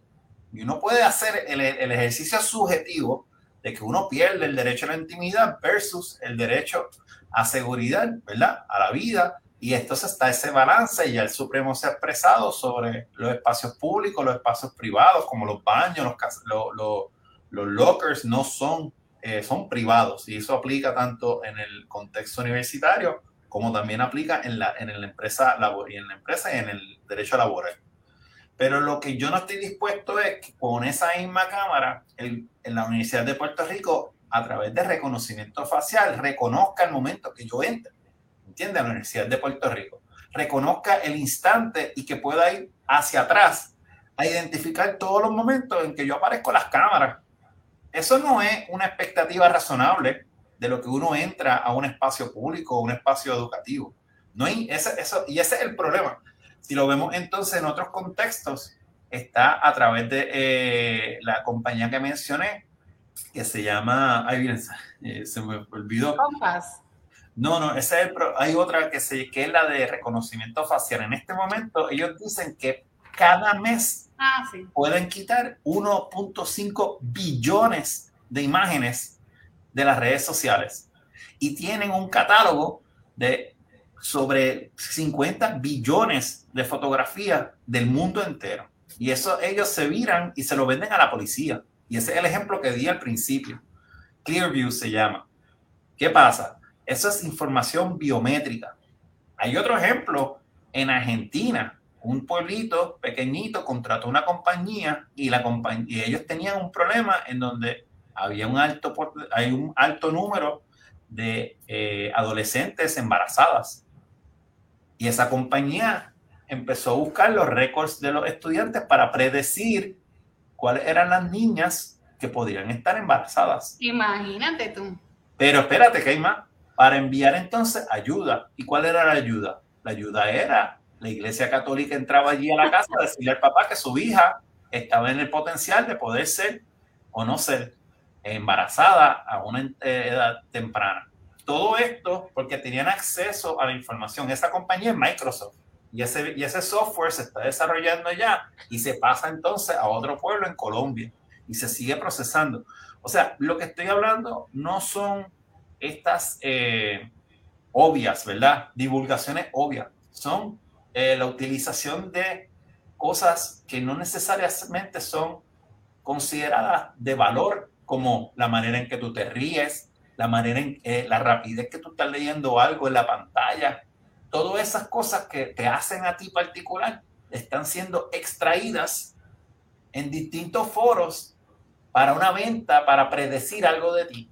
Supuestamente hay software que dice si uno es o no es homosexual. Uno, un software que le dice a, a la persona antes de que lo sepa si es o no es. Imagínate el uso de esa tecnología en una sociedad sumamente conservadora en donde esa tecnología podría entonces poner en riesgo, como hay, hay estado en, en, en, en, Irán y otros lugares que es ilegal. Pero no te vayas tan lejos, si en Estados Unidos hay ahora mismo, tú sabes, toda clase de movimiento de, de ser este, abiertamente... Eh, prejuiciado y discriminatorio, o sea que tú estás diciendo una tecnología que es similar pues a ponerte una estrella amarilla, ¿verdad? Pero, pero, pero, fíjate, pero te voy a decir, pero te voy a decir otra cosa, y aquí es que viene cómo, cómo, cómo uno logra ese balance entre intereses y derechos.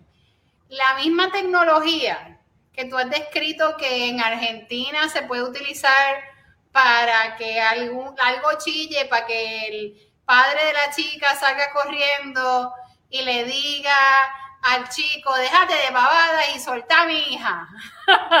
Como que no me la toques. Pero es el mismo tipo de tecnología, me parece a mí, que se utiliza para monitorear a una persona que tiene una orden de protección bajo la ley 54.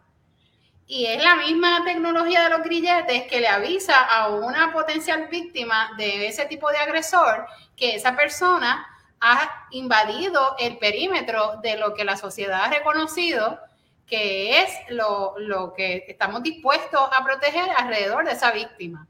Y estoy seguro que, no, que estamos todos en la misma página de que si esa tecnología se puede utilizar para controlar a las personas que van a, a estoquear a sus exnovias, exmujeres y parejas para cometerle, ¿verdad?, algún tipo de violencia, pues tiene alguna utilidad. Así que, ¿cómo podemos... Es el problema, tú asumes que, que, hay una utilidad porque asumes que ambas tecnologías son igualmente de confiables. Y mi punto no, es que, no, no, que no son confiables, que en mi opinión, o sea, entiendo que es que en mi opinión la misma tecnología que desarrollas para una cosa la puedes utilizar para otra. Entonces volvemos a la pregunta del principio. ¿Qué, qué debe hacer la sociedad para buscar, eh, para poder identificar eh, cuándo, cuándo lo podemos usar por una cosa y cuándo otra? ¿Quién decide? ¿Cómo la sociedad puede objetivamente pues controlar el uso para asegurarnos de que una tecnología que puede utilizarse para un bien social y para un bien individual se cruce a un otro actor que lo utilice para, para una cosa que no es deseable.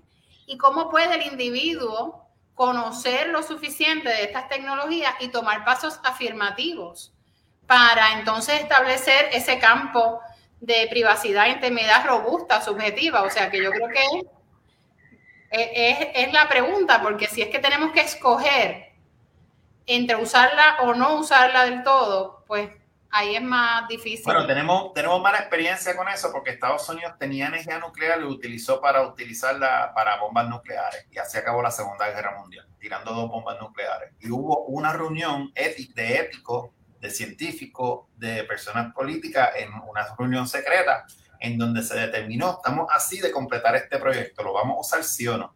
Y se determinó que sí.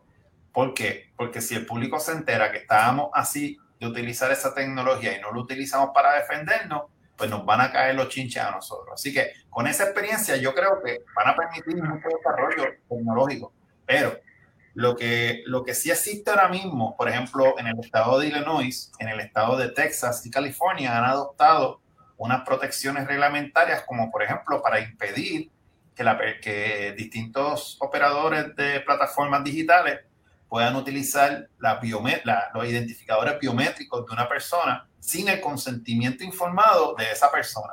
Así que eso es un ejemplo, ¿verdad? Como mencionó Pedro anteriormente, hay una reglamentación europea, el CCPR, que permite que la persona exija a la compañía que te borre los datos tuyos y también te da la opción, como en California, que se adoptó el, el California CCPR, que te permite entonces la extracción de esos datos en un, en un formato eh, user friendly. Por eso es cuando uno va a Google ahora, pues y va a Google Maps, pues si tú tenías el tracking tuyo prendido todo el tiempo, Google tiene la obligación de darte a ti un listado de lugares que ellos están traqueados, cosa que hace 10 años no existía.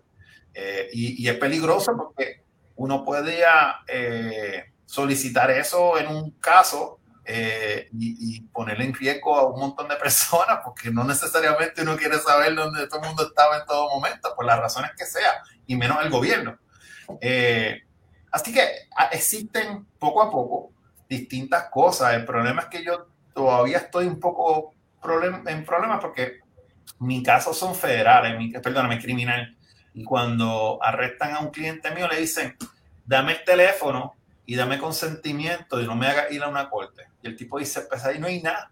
Y cuando se ponen y sacan esa data, a mí me llegan tres, tres disk completos desde 1992, de cuando tenía la cuenta abierta el muchacho, que son edificios de papeles. Tú sabes, estamos hablando de un tamaño de información tan amplio que se me hace imposible como ser humano revisar completamente para defenderlo este, y, y, cuando uno dice, y lo menciona porque pues dice, ah, el consentimiento, el sí, pero el consentimiento, la comparación es, si yo te doy consentimiento para que entre a mi oficina, tú sabes lo que es mi oficina, porque visualmente lo puedes ver, pero un aparatito de esto, hay tanta información y tanta información que puede utilizarse para, para bien o para mal, ¿verdad?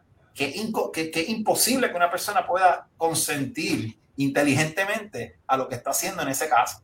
Eso es un ejemplo y eso se está discutiendo en distintos foros a, nivel de Estados Unidos en los casos criminales. Eh, tanto como la operación del uso de, de cams, como, como en el cortocircuito se decidió de un avión que se mantenía encima de, de, toda la ciudad por 48 horas de Baltimore. Bajaba, pero grababa todo lo que pasó en 48 horas, y eso se podía o no se podía hacer. Así que estas preguntas están pasando. Mi único recurso es una moción de supresión, ¿verdad? Una moción de supresión me permite que el Estado no utilice una evidencia en contra de mi cliente. Pero eso no quiere decir que me la van a dar. Eso quiere decir que si la utilizan en juicio, yo me entero. Eso no quiere decir que todavía ellos pueden retener esa información. En Puerto Rico hay unas limitaciones de tiempo en, métodos de investigación. Pero, Pero, o sea, lo que quiero decir es que hay unas tecnologías que están entrando, ¿verdad? Eh, que no necesariamente son más confiables, están utilizándose para unos propósitos monetarios principalmente, eh, y eh, les gusta oversell, ¿verdad? en muchos casos. No estoy diciendo que eso pasa en todos los casos. Creo que la clave, un poco para recoger esto que han tocado ustedes de, manera, digamos, de manera más reciente. Eh, y la pregunta eh, que me parece que es fundamental y neurálgica de eh, en manos de quién o de qué forma o quién está llamado a, a proteger esta información al final es una pregunta por cómo vamos también a atender el asunto de, los derechos constitucionales planteados eh, como aquello que, el, que quien tiene que proteger es precisamente el ciudadano frente al gobierno. ¿no? Entonces, eso es lo que es una constitución. A fin de cuentas está la constitución como ley básica que crea una forma de gobierno eh, y, le, y le da poderes, al final es el pueblo, ¿verdad? Eh, eh, comienza con we the people o nosotros, le damos el poder a esa entidad gubernamental que se crea, en el caso nuestro, a través de tres ramas de gobierno, pero acto seguido hay una carta de derechos o unas enmiendas que lo que hacen es establecer qué poderes se reservó el ciudadano frente a ese gobierno a quien se le acaba de delegar una cantidad inmensa de poder. Pues justamente eh, si ustedes eh, ambos que están familiarizados con leyes importantes, por ejemplo, Heidi con, con IPA, eh, Diego con lo que está haciendo a través de su práctica de, derecho criminal, ustedes los dos, ambos saben que hay unas palabras mágicas que son casi como el ábrete sésamo, de, que abren cualquier cueva y cualquier resquicio para la información y es la excepción que existe en todas las leyes federales de que cualquier petición cede ante una autoridad de ley y orden o ante una autoridad eh, judicial que mande a que eso se tenga que revelar. Y ahí se acabó la expectativa que tenga nadie de nada.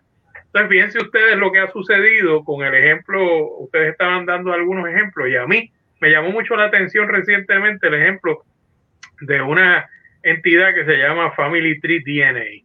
Eh, y Family Tree DNA, eh, en, en, términos de todo este asunto de Ancestry y de, y de buscar el interés que tienen las personas de buscar su árbol genealógico y de ver de dónde vienen y de dónde pertenecen y de dónde son, porque al final eso responde la gran pregunta filosófica del ser humano de qué hago aquí y para qué estoy aquí y de dónde vengo.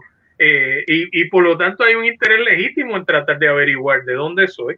Eh, eh, voluntariamente envían un pelo o envían una muestra de algo para que allá creen un banco de datos de ADN y alguien que es dueño de eso, que cuando le preguntaron, oiga, usted se ha puesto a pensar en esto, dice, yo no pensaba en nada, la verdad es que yo lo único que he pensado es en esta compañía y en el dinero que estoy haciendo. Y yo decía, pero qué cosa más bárbara. O sea, y a esa persona se le están dando los datos de ADN con los cuales la policía pudo luego establecer que una persona que andaban buscando hacía 25 años era el responsable de un crimen y el ADN lo obtuvieron a través de ese banco de datos. ¿Ah? Ese banco de datos no existía, no había manera, ni siquiera el gobierno tenía el ADN de esta persona, porque como ustedes saben, en asuntos criminales, por lo general el ADN está poblado de los que han tenido récord criminal, pero no necesariamente de las personas, ¿verdad? Esto no es China, donde probablemente ya el ADN de toda la población de China está allí registrada, pero por lo menos en el mundo eh, occidental no necesariamente es así. Ahora, ustedes ahí ven una aplicación increíble donde eh, la policía llega y dice, yo quiero esa información, eh, no se puede negar supuestamente no se puede negar Family Tree. Ancestry dice que ya ha peleado dos frente al FBI, pero tampoco sabemos si eso es una cuestión que va a seguir funcionando así. Pero el, asunto eh, medular es que esa información que nosotros dimos voluntariamente para un propósito, ciertamente alguien más descubrió que se podía utilizar para otra cosa y fue y lo utilizó con su poder, con su poder, porque está autorizado por ley a hacerlo, ¿verdad? su color de poder va y dice, yo estoy en una investigación criminal y yo necesito que tú me reveles los datos de ADN de esta persona que debe estar en tu banco. Y necesito que me lo des. En realidad era mucho más dramático de lo que yo les digo, porque la persona no era ni conocida, es que el muchacho envía una muestra de ADN y entonces lo parean con un tío suyo y ese tío suyo resulta que era el responsable de, eh, eh, del crimen, o sea que era todavía más diluido. sí, el, tío ni siquiera lo sabía, entonces todavía quedó ensalchichado sin darse cuenta, ¿verdad? Pero una cosa eh, que, evidentemente, o sea, al final uno dice, bueno, eh, ¿quiénes podemos exigir que cuando estemos nosotros utilizando la tecnología para algo, el uso para el cual yo estoy dando esto sea limitado a lo que yo quiero hacer y no a nada más. Eh, en la medida en que nosotros no tengamos eh, una capacidad de elección para poder determinar o limitar el uso para el cual yo estoy sometiendo la información que yo someto, pues entonces la frontera se va a tener perdida del todo y vendrán personas a utilizar o a tratar de utilizar eso, eh, su color de poder. O sea que eh, en ese sentido, nuevamente, eh, me parece a mí que la clave está en, la educación, en la concienciación, en el hecho de que tomemos conciencia, cada ciudadano se informe, eh, en verdad invierta tiempo en averiguar eh, qué es lo que está haciendo cada vez que somete información y que averigüe a quién se la está sometiendo. Y yo creo que, como decía mi abuelita, mi abuelita decía que si uno no quería que un secreto no se supiera, pues lo mejor era nunca decírselo a nadie.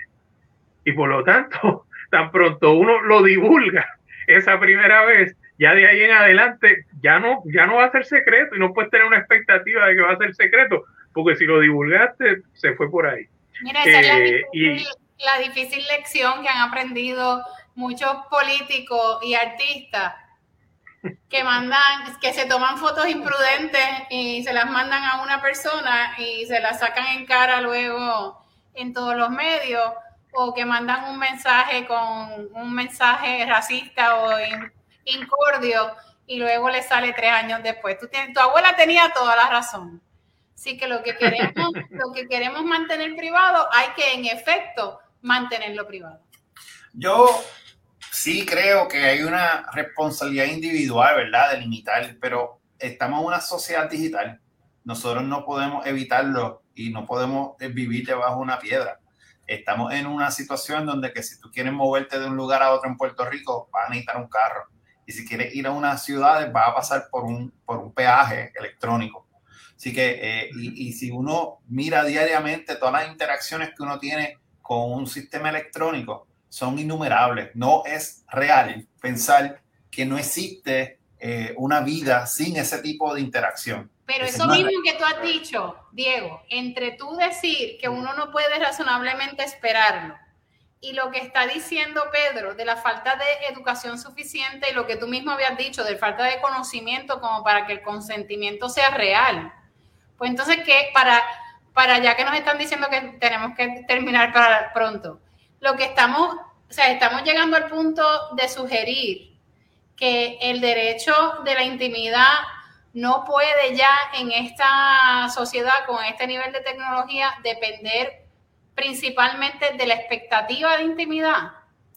Porque lo que los he escuchado decir es que es que desafortunadamente, si, si llevamos todas esas preocupaciones a su máxima expresión, que tenemos mucha evidencia de, de muchas ocasiones en las que ha ocurrido, pues eso quiere decir que el individuo tiene pues muy poco control sobre proteger su privacidad más allá de unas cosas limitadas. Y la expectativa de privacidad una vez sales por la puerta o incluso en la puerta si tienes eh, dentro de tu casa, si tienes internet y todas estas cosas, pues entonces la expectativa ya no debiera necesariamente ser la medida principal de, de ¿verdad? De la, factura, el ancho de la factura del derecho de privacidad. No debiera entonces descansar principalmente en eso. Hay una laguna completa a nivel federal. No existe una ley federal de privacidad. No existe. Eh, muchas de estas cosas se están dando en un vacío completo legislativo. Tú sabes, estamos hablando en donde el mercado ha hecho lo que quiera hacer y en algunos casos ha sido detenido por el gobierno. El gobierno ha actuado extremadamente lento y como le dije, Europa tiene legislación, en países latinoamericanos, Australia pueden tener legislación y en Estados Unidos, eh, Illinois tiene una de biométrica, California tiene una bastante robusta que se espera que sea adoptada a nivel federal, este, pero el gobierno no ha actuado. O sea, estamos aquí en una industria que ya hemos discutido a fondo los potenciales peligros sin legislación, así que obviamente eh, es necesario que entren al campo.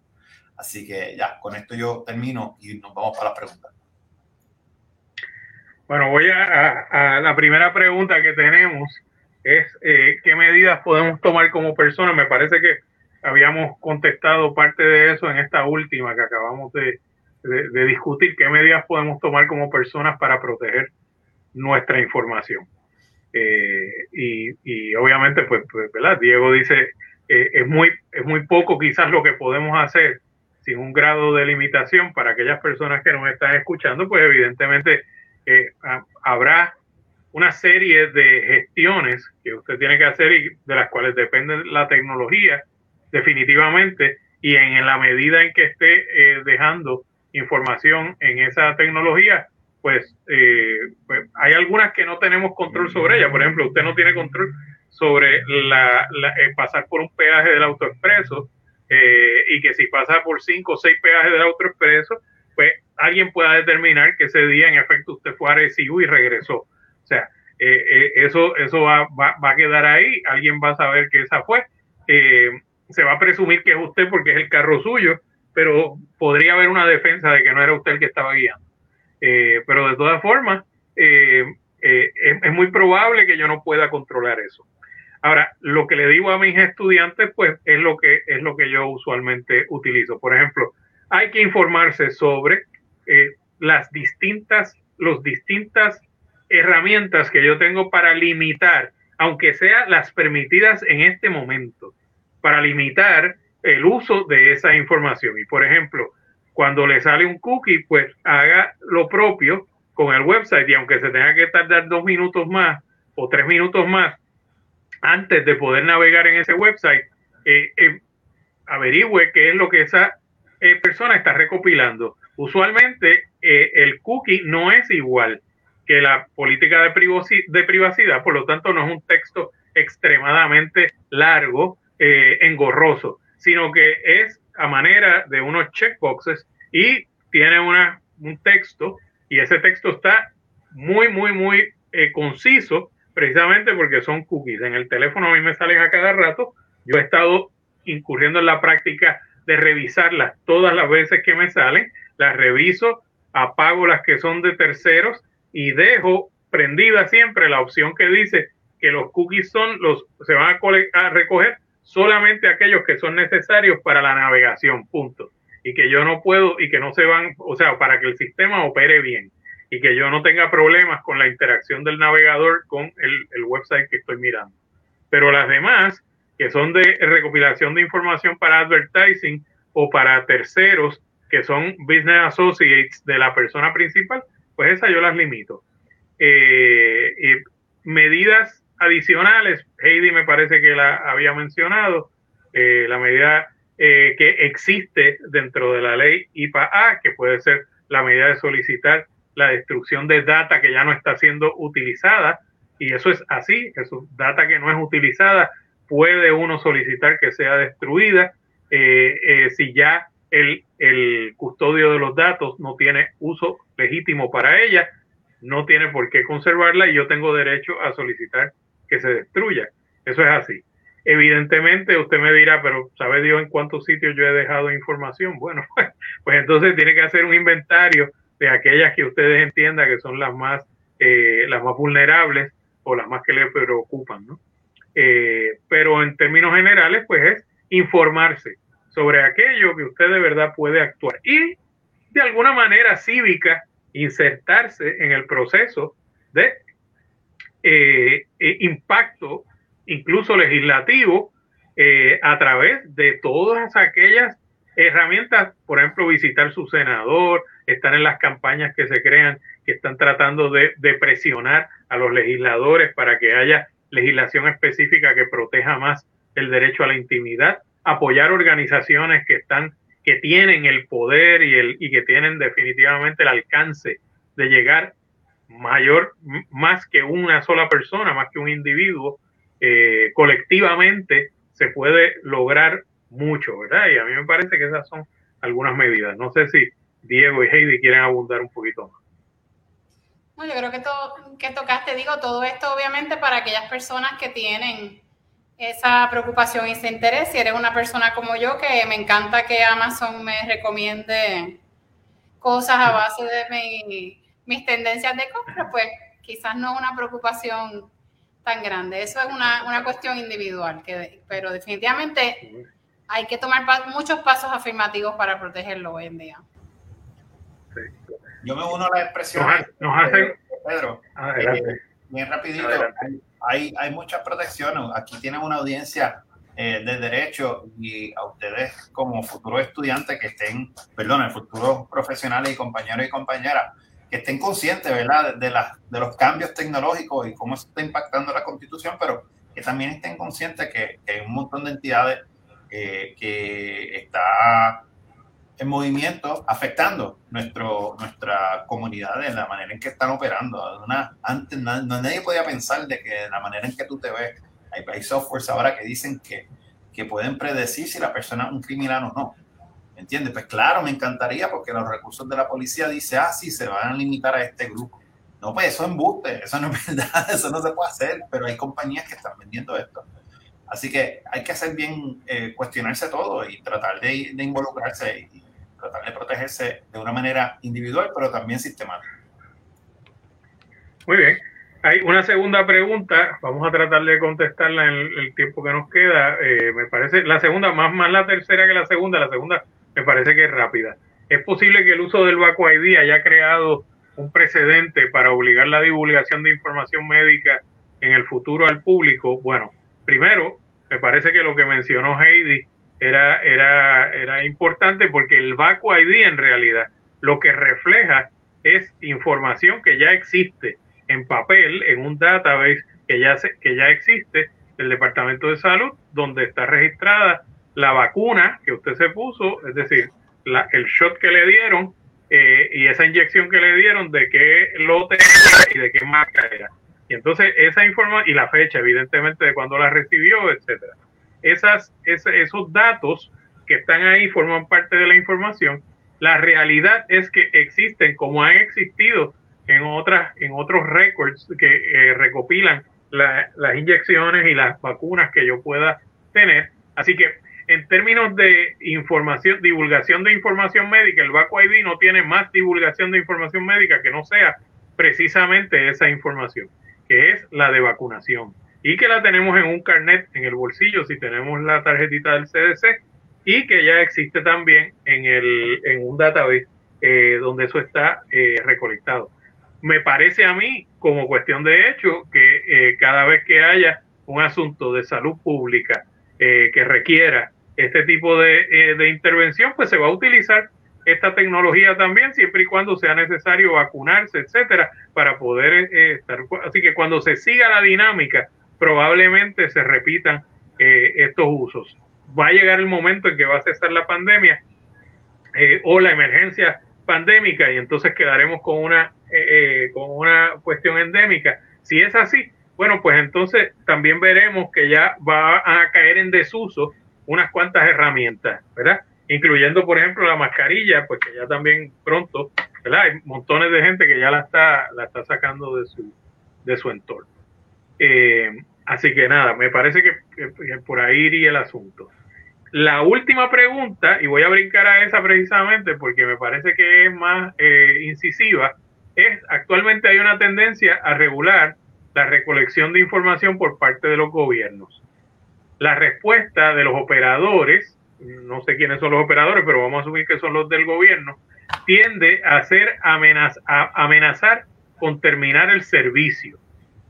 Por lo tanto, ¿qué creen del futuro de la regulación de estos servicios?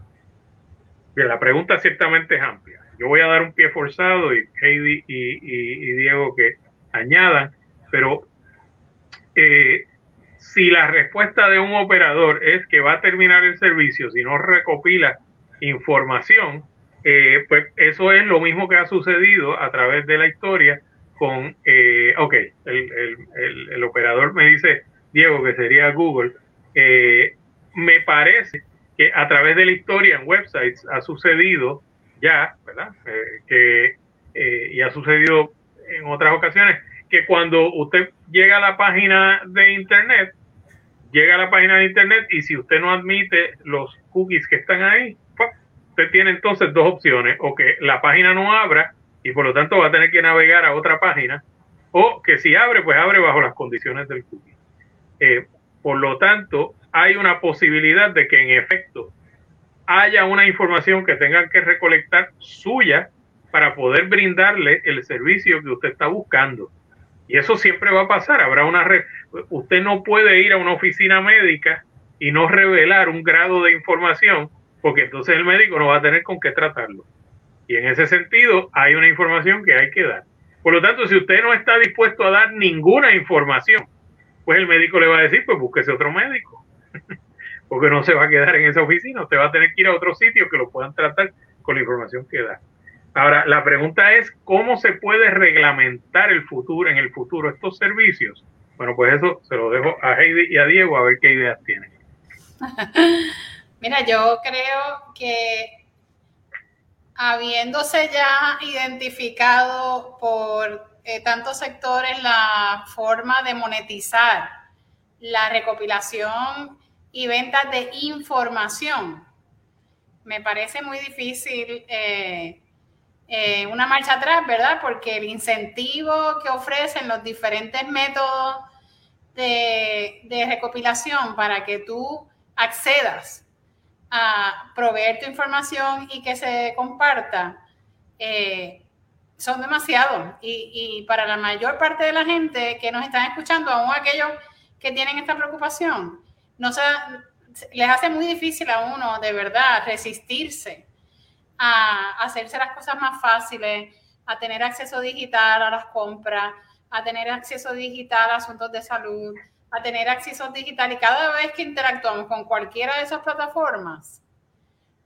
eh, o con la mayoría, no todas, hay alguna manera en que esas plataformas o los que las crearon o los que las alquilan o los que las operan o los que lo mantienen han buscado la manera de monetizar esa data, eh, que es lo que estamos viendo. Yo creo que ahora pues hemos tenido tantos ejemplos recientes de compañías que no estaban divulgando, que estaban haciendo eso que ahora que tenemos más conciencia de eso, pues es que tenemos que entonces ver cómo, qué va a hacer el gobierno con esa información que están empezando a divulgar las grandes compañías como Google y Facebook y AT&T, todos los que mencionó eh, Diego en los comentarios, que, que tienen esa función comercial de recoger tu data y venderla no podemos saber, para mí creo que no, no puedo predecir en estos momentos hacia dónde va dirigido porque no sé cuán popular sea eh, una movida como la que dice Diego de controlar por lo menos tecnologías que son